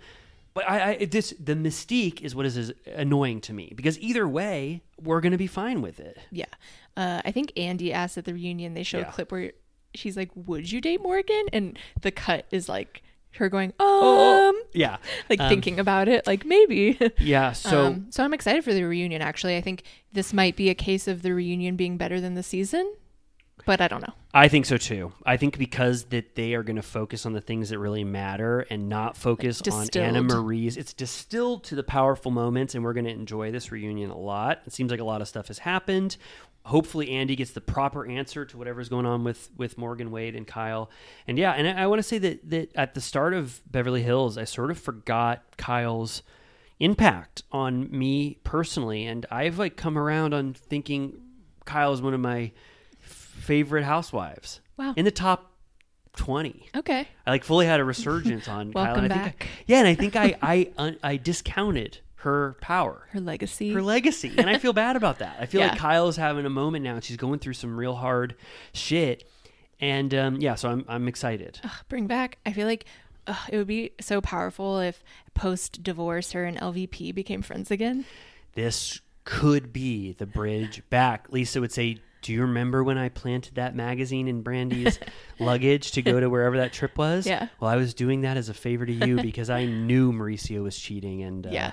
Uh, I mean, Lisa should start planning for a new phase. I think.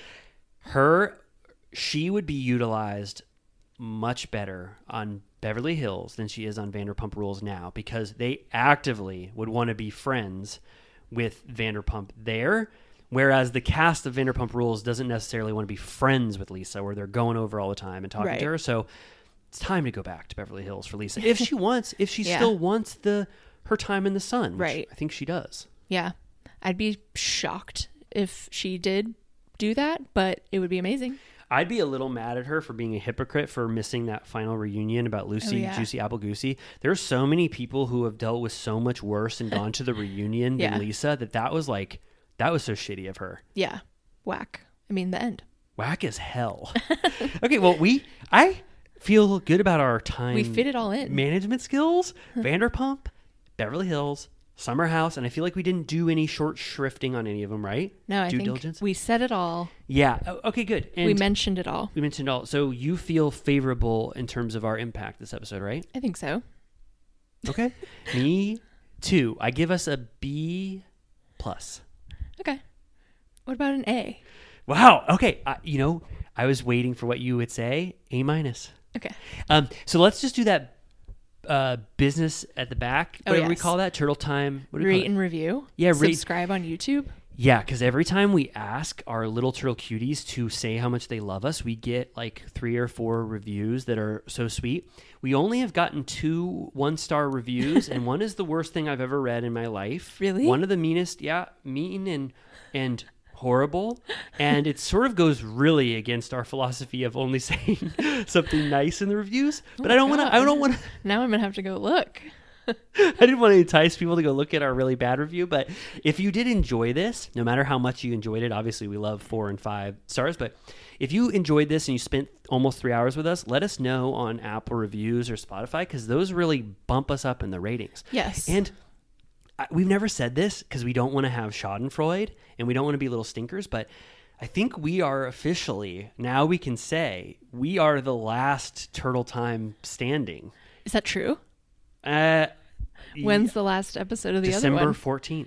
Wow, not looking good. I mean, so after we went to BravoCon, which is around November, and we sort of started to usurp their fan base by going to Spotify and Apple headquarters and getting their audience. someone's knocking on the door. Really? no, Who? it's Ramona. so they have not had an episode since December 14th. This is not slander. This is not being being mean. It's objective fact that they have not had an episode since December 14th. You can look at their turtle time.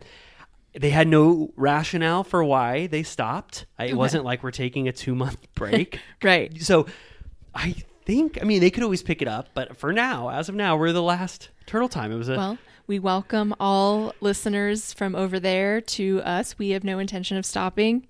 Yeah, and I mean, yeah, obviously it's probably shocking when they go to their podcast app and Turtle Time was, you know, our Turtle Time was injected into their feed. But whatever, if you did like, if you do enjoy this, please, you know, rate and review.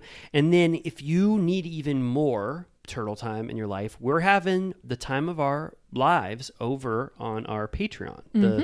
Villa Rosa VIP program with some of the most beautiful people you've ever seen in your life, are Villa Rosa VIPs. It's true. And we recap Vanderpump Rules from the very beginning, and we just got to Vanderpump Rules season four, episode two. Yeah. Right? New Blood. It's good shit.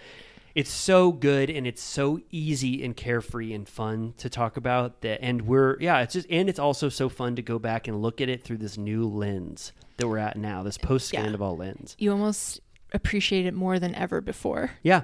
So that's it. You know, is that any do we uh, ask of anything else of our little turtle cuties at the end? I think that's all. Um, yeah, we love you. We love you so much. Go to sleep now. I don't know where you're at, but just take a little nap. And then the next time, potentially when you wake up, there will be some new form of turtle time in your life. If you just go about life listening to turtle time, going to sleep, and then waking up hoping there's more turtle time. Yes. All right. Okay. We love you so much. Good night. Bye. This one's